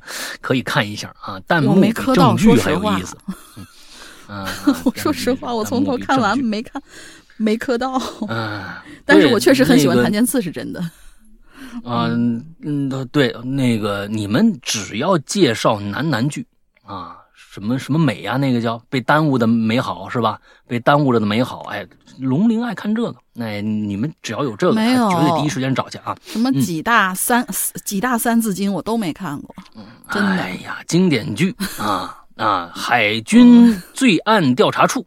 该剧聚焦于美国海军罪案调查处的一支虚拟刑事侦查小组，重点呃关注涉及美国海军和海军陆战队的犯罪，以及海军犯罪调查处探员的日常生活。二零零三年首播，与其他美剧相比，这个更加欢乐一些，每个主角性格都挺有意思，只是年代久远了。嗯，颜值剧，你看人家分的这个还真是挺清楚哈。颜值剧，台湾的麻醉风暴，看女主就不行，剧情不重要。这个也是属于高分剧。麻醉夫妇这个没找全、啊、我看过一两集，也是属于高分剧。嗯，其实最近呢，因为没找没找全就没看完。嗯嗯，这个《爱丽丝的弥留之国》啊，这个还可以。日剧的《轮到你了》这个非常牛逼。呃，德剧的《暗黑》啊，上次我说过了，尤其是《暗黑》得看解说、嗯，要不看不懂。就我就觉得，就这就不叫剧。嗯，这就是到最后两三季的时候，我就觉得这个就是为了烧脑而烧脑，就实在没意思了。呃，这个鱿鱼游戏呢，我觉得就那么回事儿吧。嗯，另外呢，我觉得看电视剧解说的节目特别开心，好像是 B 站的开心嘴炮，每次都吐槽那么一批偶像剧，看着嘴炮的节目解压。希望这次留言能被精选读到，上一次十周年的留言还没有听到，不过这都不重要，下个十年我会继续留言。我记得你的留言我念了、哎、十年留言我念了，有有有有，你赶紧去那个哪儿咱们听啊、呃、不过他现在是好几好好长时间之前、那个、对有、那个、留的了，他应该听到了，他现在应该听到了。第三、嗯、啊，这个我会一直在哈喽怪谈的陪伴下走下去，希望下次留言的时候能畅所欲言、嗯、不再有绿色图标的故事啊！希望所有的听友主播工作人员都万事如意，希望鬼影会员早日过万，呃，是回复字数限制太多，那就这样吧。再加一句，最近听禁区左转和佛牌上瘾，太喜欢大玲玲的岗位普通话啊，奇怪的癖好又增加了一个。最近呢，单位上班通宵，睡在行军床上失眠，听榴莲入眠，醒了就倒回去再听，心情慢慢平复下来。嗯，好吧，嗯，大家都得找这种啊，都得找这种麻醉风暴，没听说过啊，这个这个、我也也找找，我待会儿找找这个里边的，哎，御赐小这个很冷门的，这个、但是好像，嗯，嗯好多年前有人推荐过这麻醉风暴，然后我去找，结果结果没有下全、嗯，有两部，然后它是讲一个麻醉师的视角的、哦、的的一个故事，然后展开的那么一个、哦、算是医疗剧、哦，但是据说是比。咱们国内的很多啊，那种就是看起来比较那个什么的医疗剧，要拍的很好，要拍的好得多。嗯嗯，御赐小仵作，这个我待会儿介绍我妈看啊，我妈爱看这种的。嗯，行，好，下一个，下一个小甜宠。嗯，下一个，下下下两个吧 ，Chloe， 下一个。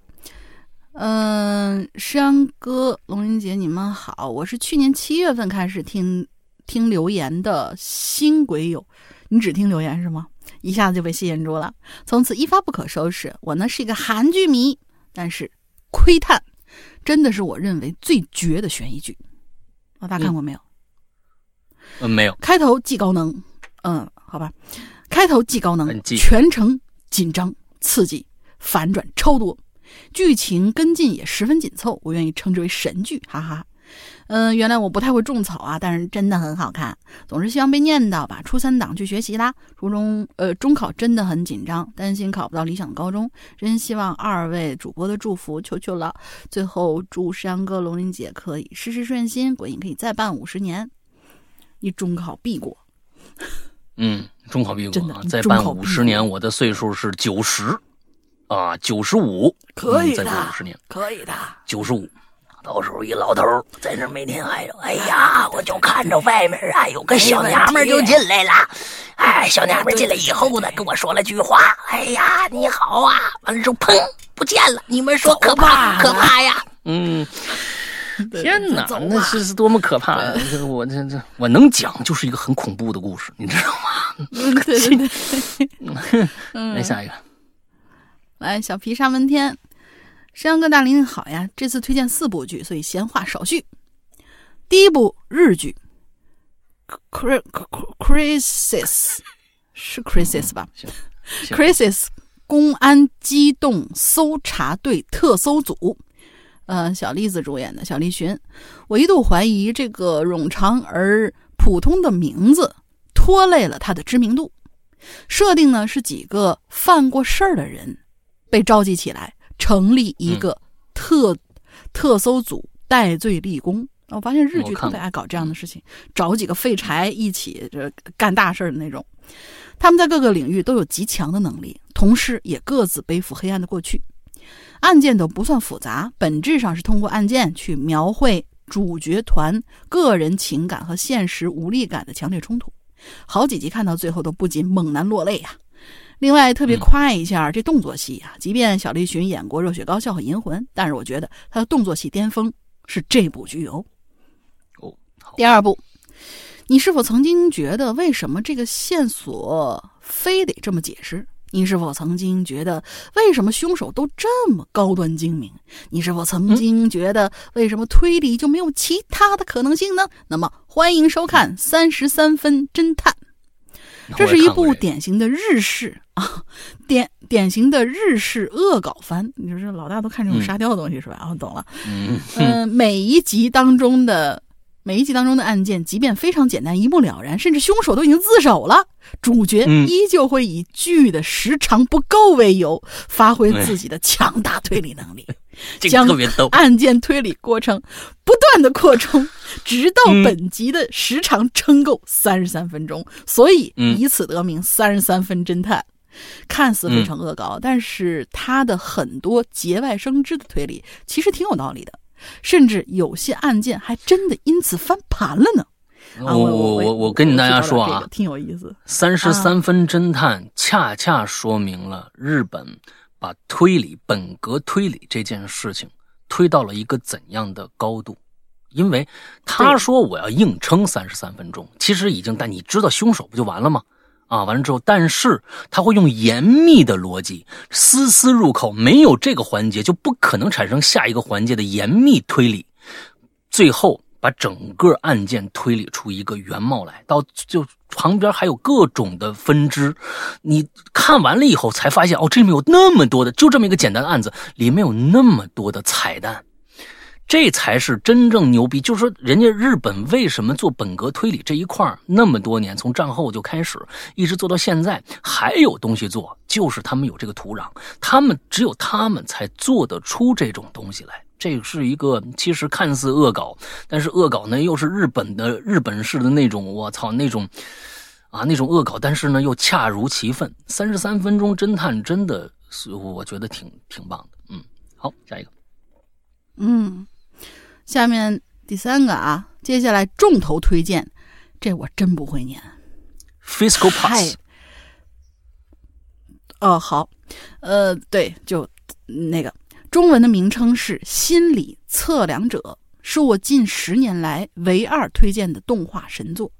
这是一部反乌托邦题材的科幻动画，嗯、编剧是大名鼎鼎的虚渊玄。哦，这是个拼音吧？玄，好这个拼音呢、啊？虚渊玄、呃，如果没有听、嗯啊，对对对，虚渊玄，嗯、呃，真他真的是这么写到虚渊玄。如果没听过这个人呢，他的代表作是《Fate Zero》和《魔法少女小圆》。嗯，不知道啊，小泽圆我知道，嗯，另外，嗯、不是啊、另外，啊、好吧，另外我那唯二的神作里的另外一部编剧也是他，容我跪一个吧。嗯，剧集世界观雷同于呃雷同于阿汤哥的少数派报告，就是政府造出一个系统，能判断人的各方面潜在能力，为他们制定最理想的人生规划路线，同时能测出未来还有哪些潜在犯罪。在他尚未犯罪，甚至还没想过要犯罪的时候，就派特殊小队将之绳之以法、嗯、或者就地正法、嗯。相比好莱坞大格局和展现人性光辉，日式走的是剖析人性黑暗的路子。动画制作水平极高，嗯、美术设计和镜头语言也别具一格。心理测量者目前一共三季，以及多部剧场版，但被我封神的只有第一季，其他虽然质量高，但是没有到达第一季的高度。最后一部推荐的、啊嗯、叫《异度入侵》 ，I D invented invented 好，嗯、呃，可能是推荐里头知名度最高的，因为呃，小破站有版权，制作水平一般，人物僵硬，场景简单，但脑洞很大，各种非常规逻辑。各种非常规逻辑的推理在别的作品里很罕见。音乐是一等一的棒、嗯、因为观看比较方便就不过多介绍啦。其实还有非常多想推荐的分享的，但又不想只提个名字，还是想通过一些介绍能够展现出剧的一些特点、嗯、难难免多费笔墨，二位不知是谁就多费一些口舌吧。如果看过的话，只要有一个听众能对其中的一部感兴趣、嗯、那就是我最开心的事啦。哎，你人家专业就是看看日番，就是看日剧，这所有都是都是日剧，所以就是这个这是一个非常专专注的一个一个看片的。哎，我觉得这种呢能够拓宽我们很多的东西，因为专注在一个区域里边，嗯，就能知道里边有好多好多的宝藏的东西是什么。对，这部我待会儿都记下来，我我就搜搜。嗯，叫像下面一个叫眯眼雷。啊，眯眼雷，两位主播好呀！潜水多年，第一次留言，主要是这次主题激发了我的安利魂啊，特别想分享，是吧？提到恐怖、悬疑、推理、惊悚，还要是电视剧的话，那么就不得不推荐最爱的英剧《九号密室》，非常对，《九号密室》这是难得一见的这个品质高。其实，嗯，最开始英剧是这个、这个、这个。呃，什么窗那个那个那个那个那个，哎，黑黑镜，最开始前三季是英剧，啊、最后呢被就就被变成美剧了。只要变成美剧就完蛋了，你知道吧？呃，后面黑镜为什么烂了，就是因为变成了美剧。呃，前三季黑镜是非常牛逼的，而黑镜的那个那个那个意思跟九号密室呢、呃、不一样，但是呢，九号密室，呃，我觉得更有趣。他每一集，他他所有的演员就是那三个人。就是那那两个人是为为就每一个剧集，它的每一季里面有好多小故事，每一个小故事都互不相连。嗯、之后每一个故事都是这俩人演的，肯定有这俩人啊。旁边那几个配角也是就是固定那几个，呃，非常好看。九号密室现在我记得好像哪个平台上是有的，嗯、咱们国内的平台好像买了，大家可以搜一下，没搜不到。现在已经是对第七季已经更了，每一季都很好看。下我。我觉得还是还是下吧，因为怕他什么、嗯、山是吧？阉割就很讨厌。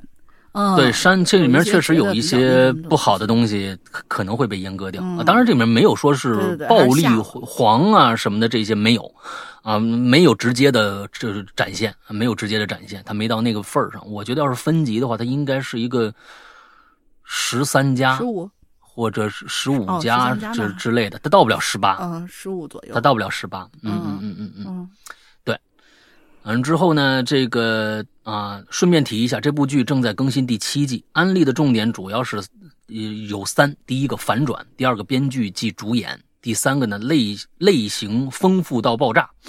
第一点，九号密室呢每季都由六个小故事组成，所有故事都发生呃的发生都与九有或多或少的关系，其实没有什么关系。他有时候这个房间号就是九，那其实它没有直接关系，只不过是就是反正你都有个九，那还不好说嘛。啊，就是反正放上去一个九，跟嗯跟那个没有直接关系。每集不超过半小时，看起来很方便，而且结局真的很多反转。有的故事的结局不是我说，是阳哥就算你也绝对猜不到，哈哈。嗯。第二点，把我揪进去干嘛呢？那我这变成了一个好像什么参照物一样。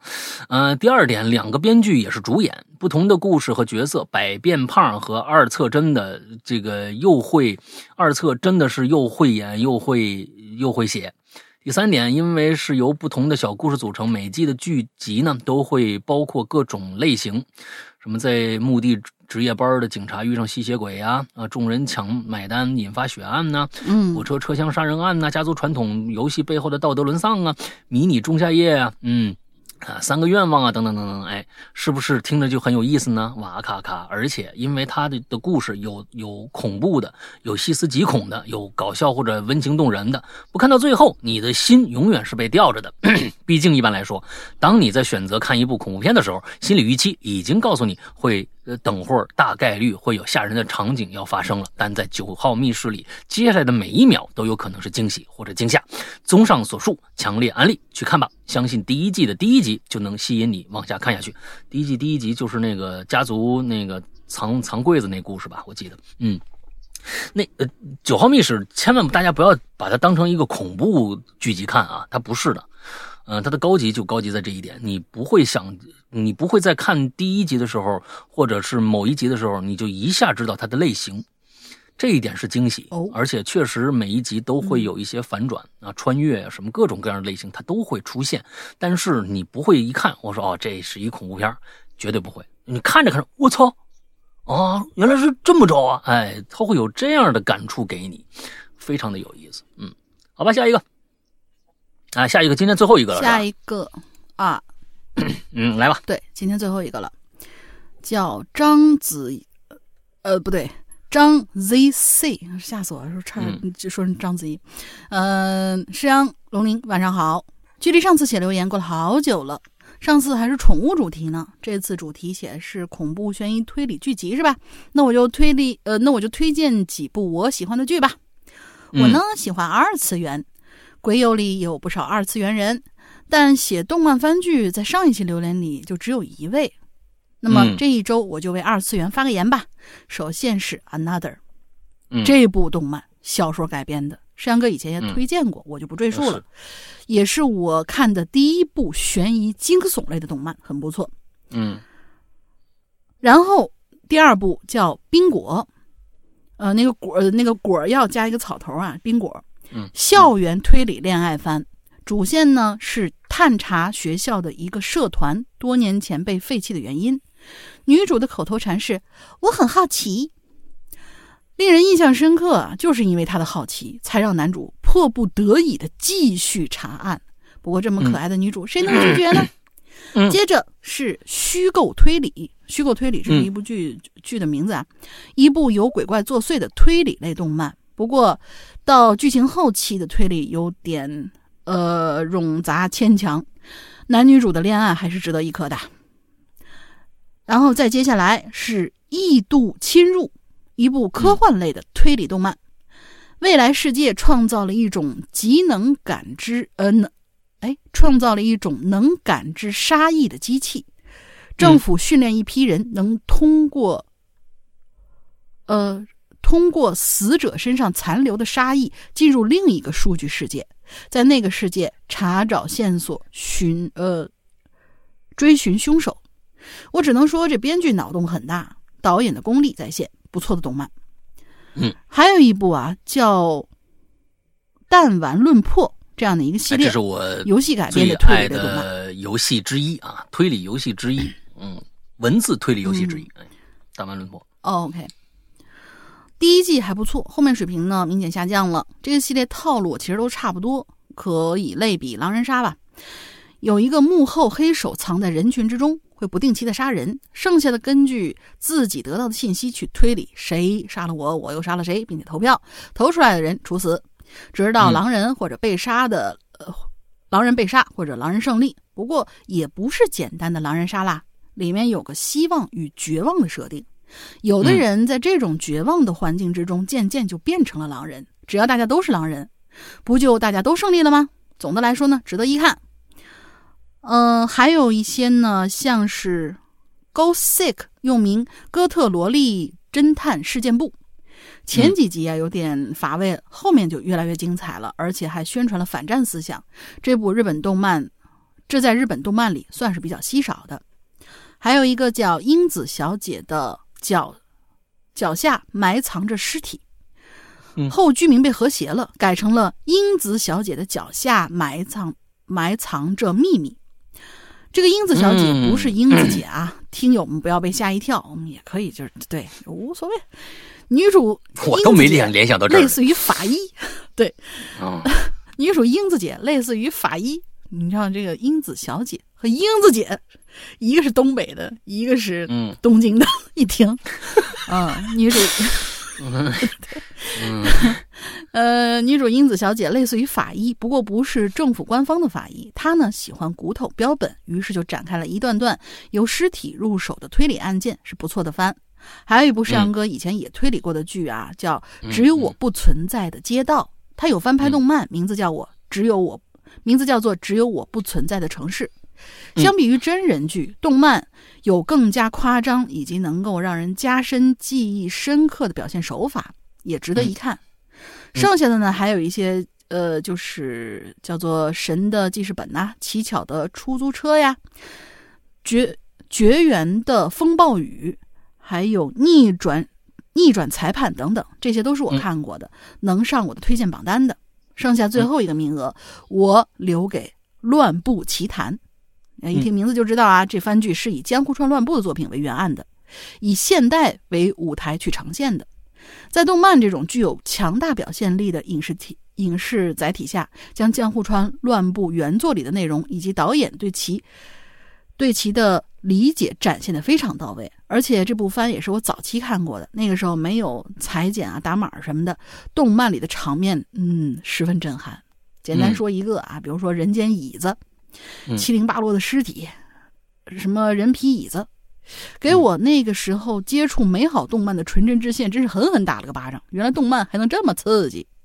于是后来就开始寻找一些灵异恐怖的故事听，从张震讲鬼故事啊，再到鬼影人间，最后爱上鬼影这种留言加真实经历者讲述故事的模式，也就是咱们的奇了怪了。嗯、特别是鬼影重重栏目，从第一个鬼影重重故事开始我就深深喜欢上了，想过续写，但和这方面文笔不太行，所以都在听的时候对续写者强大的脑洞以及深厚的比例佩服的五体投地。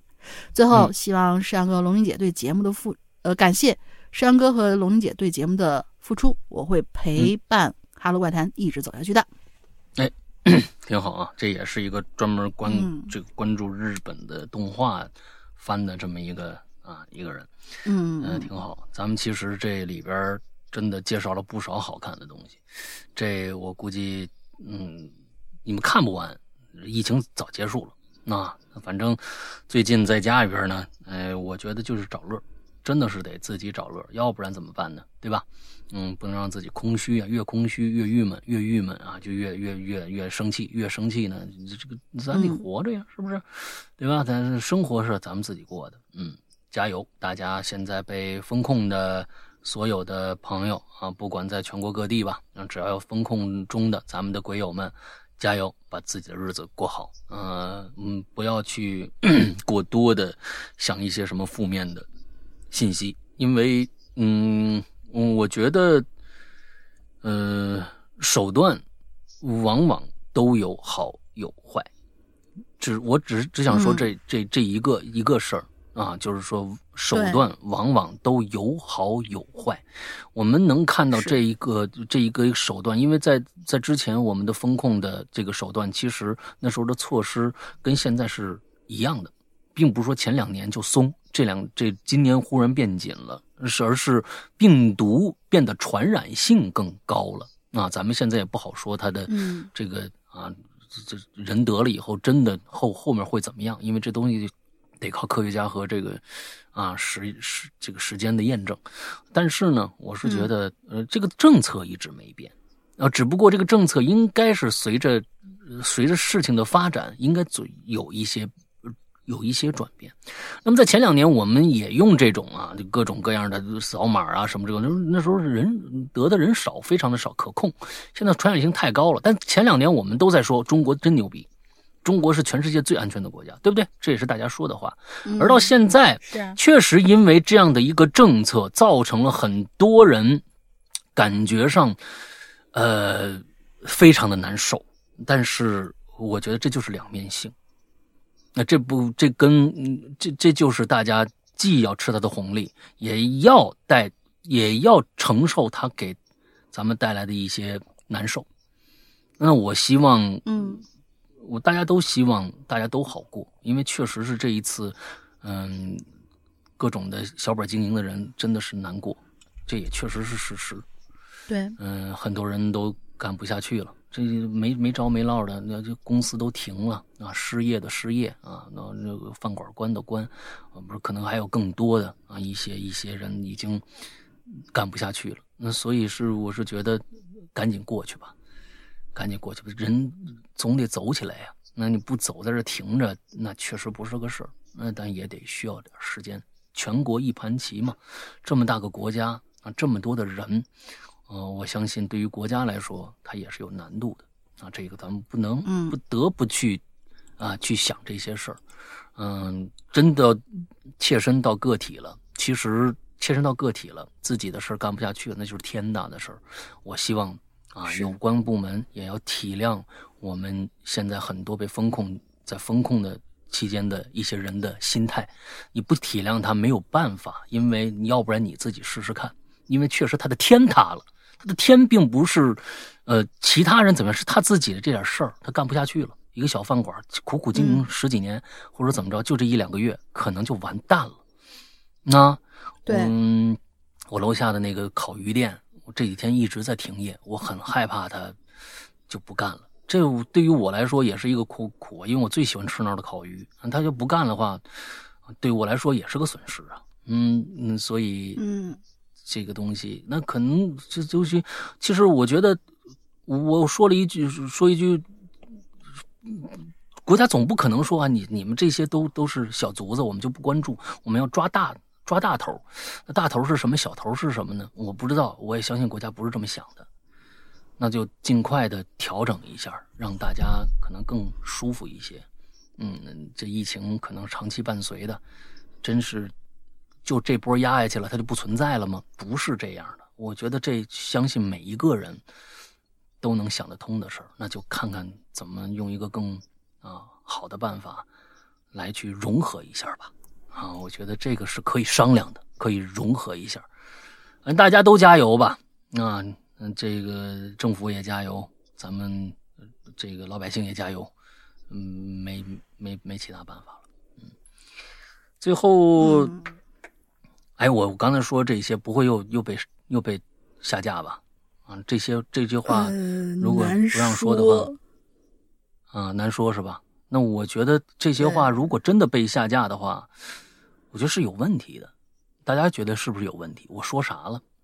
都是啊，嗯。这个东西我说啥了呢？嗯，总之它要是下架的话，我会把这一期节目放在我们的这个 A P P 里边啊，我把这段话嗯啊留在这儿。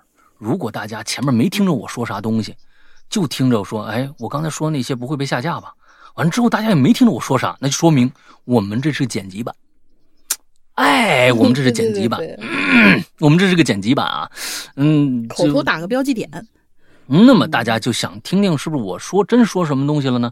那大家可以去我们 A P P， 我们的 A P P 这个里边，我们可能是完整版啊，我们 A P P 完整版。嗯，对，我真没说啥。我希望这个国家特别特别好，我希望每一个人安居乐业，我希望每一个人都不那么痛苦，我希望每个人的付出都有相应的回报，我希望干了那么多年的人不至于就因为这点事儿，完了之后就就就结束了。啊，就结束了，这实在太令人惋惜了、嗯、啊，太令人惋惜了，好吧？那今天最后还是说说我们 A P P 的事儿啊。嗯，之后那个大家先去，刚才那人说的对啊，大家先去那什么，关注一下我们的那个公众号，公众号，公众号那个、嗯、那个那个那个那个，呃，就是哈喽怪谈，哈喽怪谈，你们去留言，留言本期留言，你们往下翻，应该有一个二维码，白色的。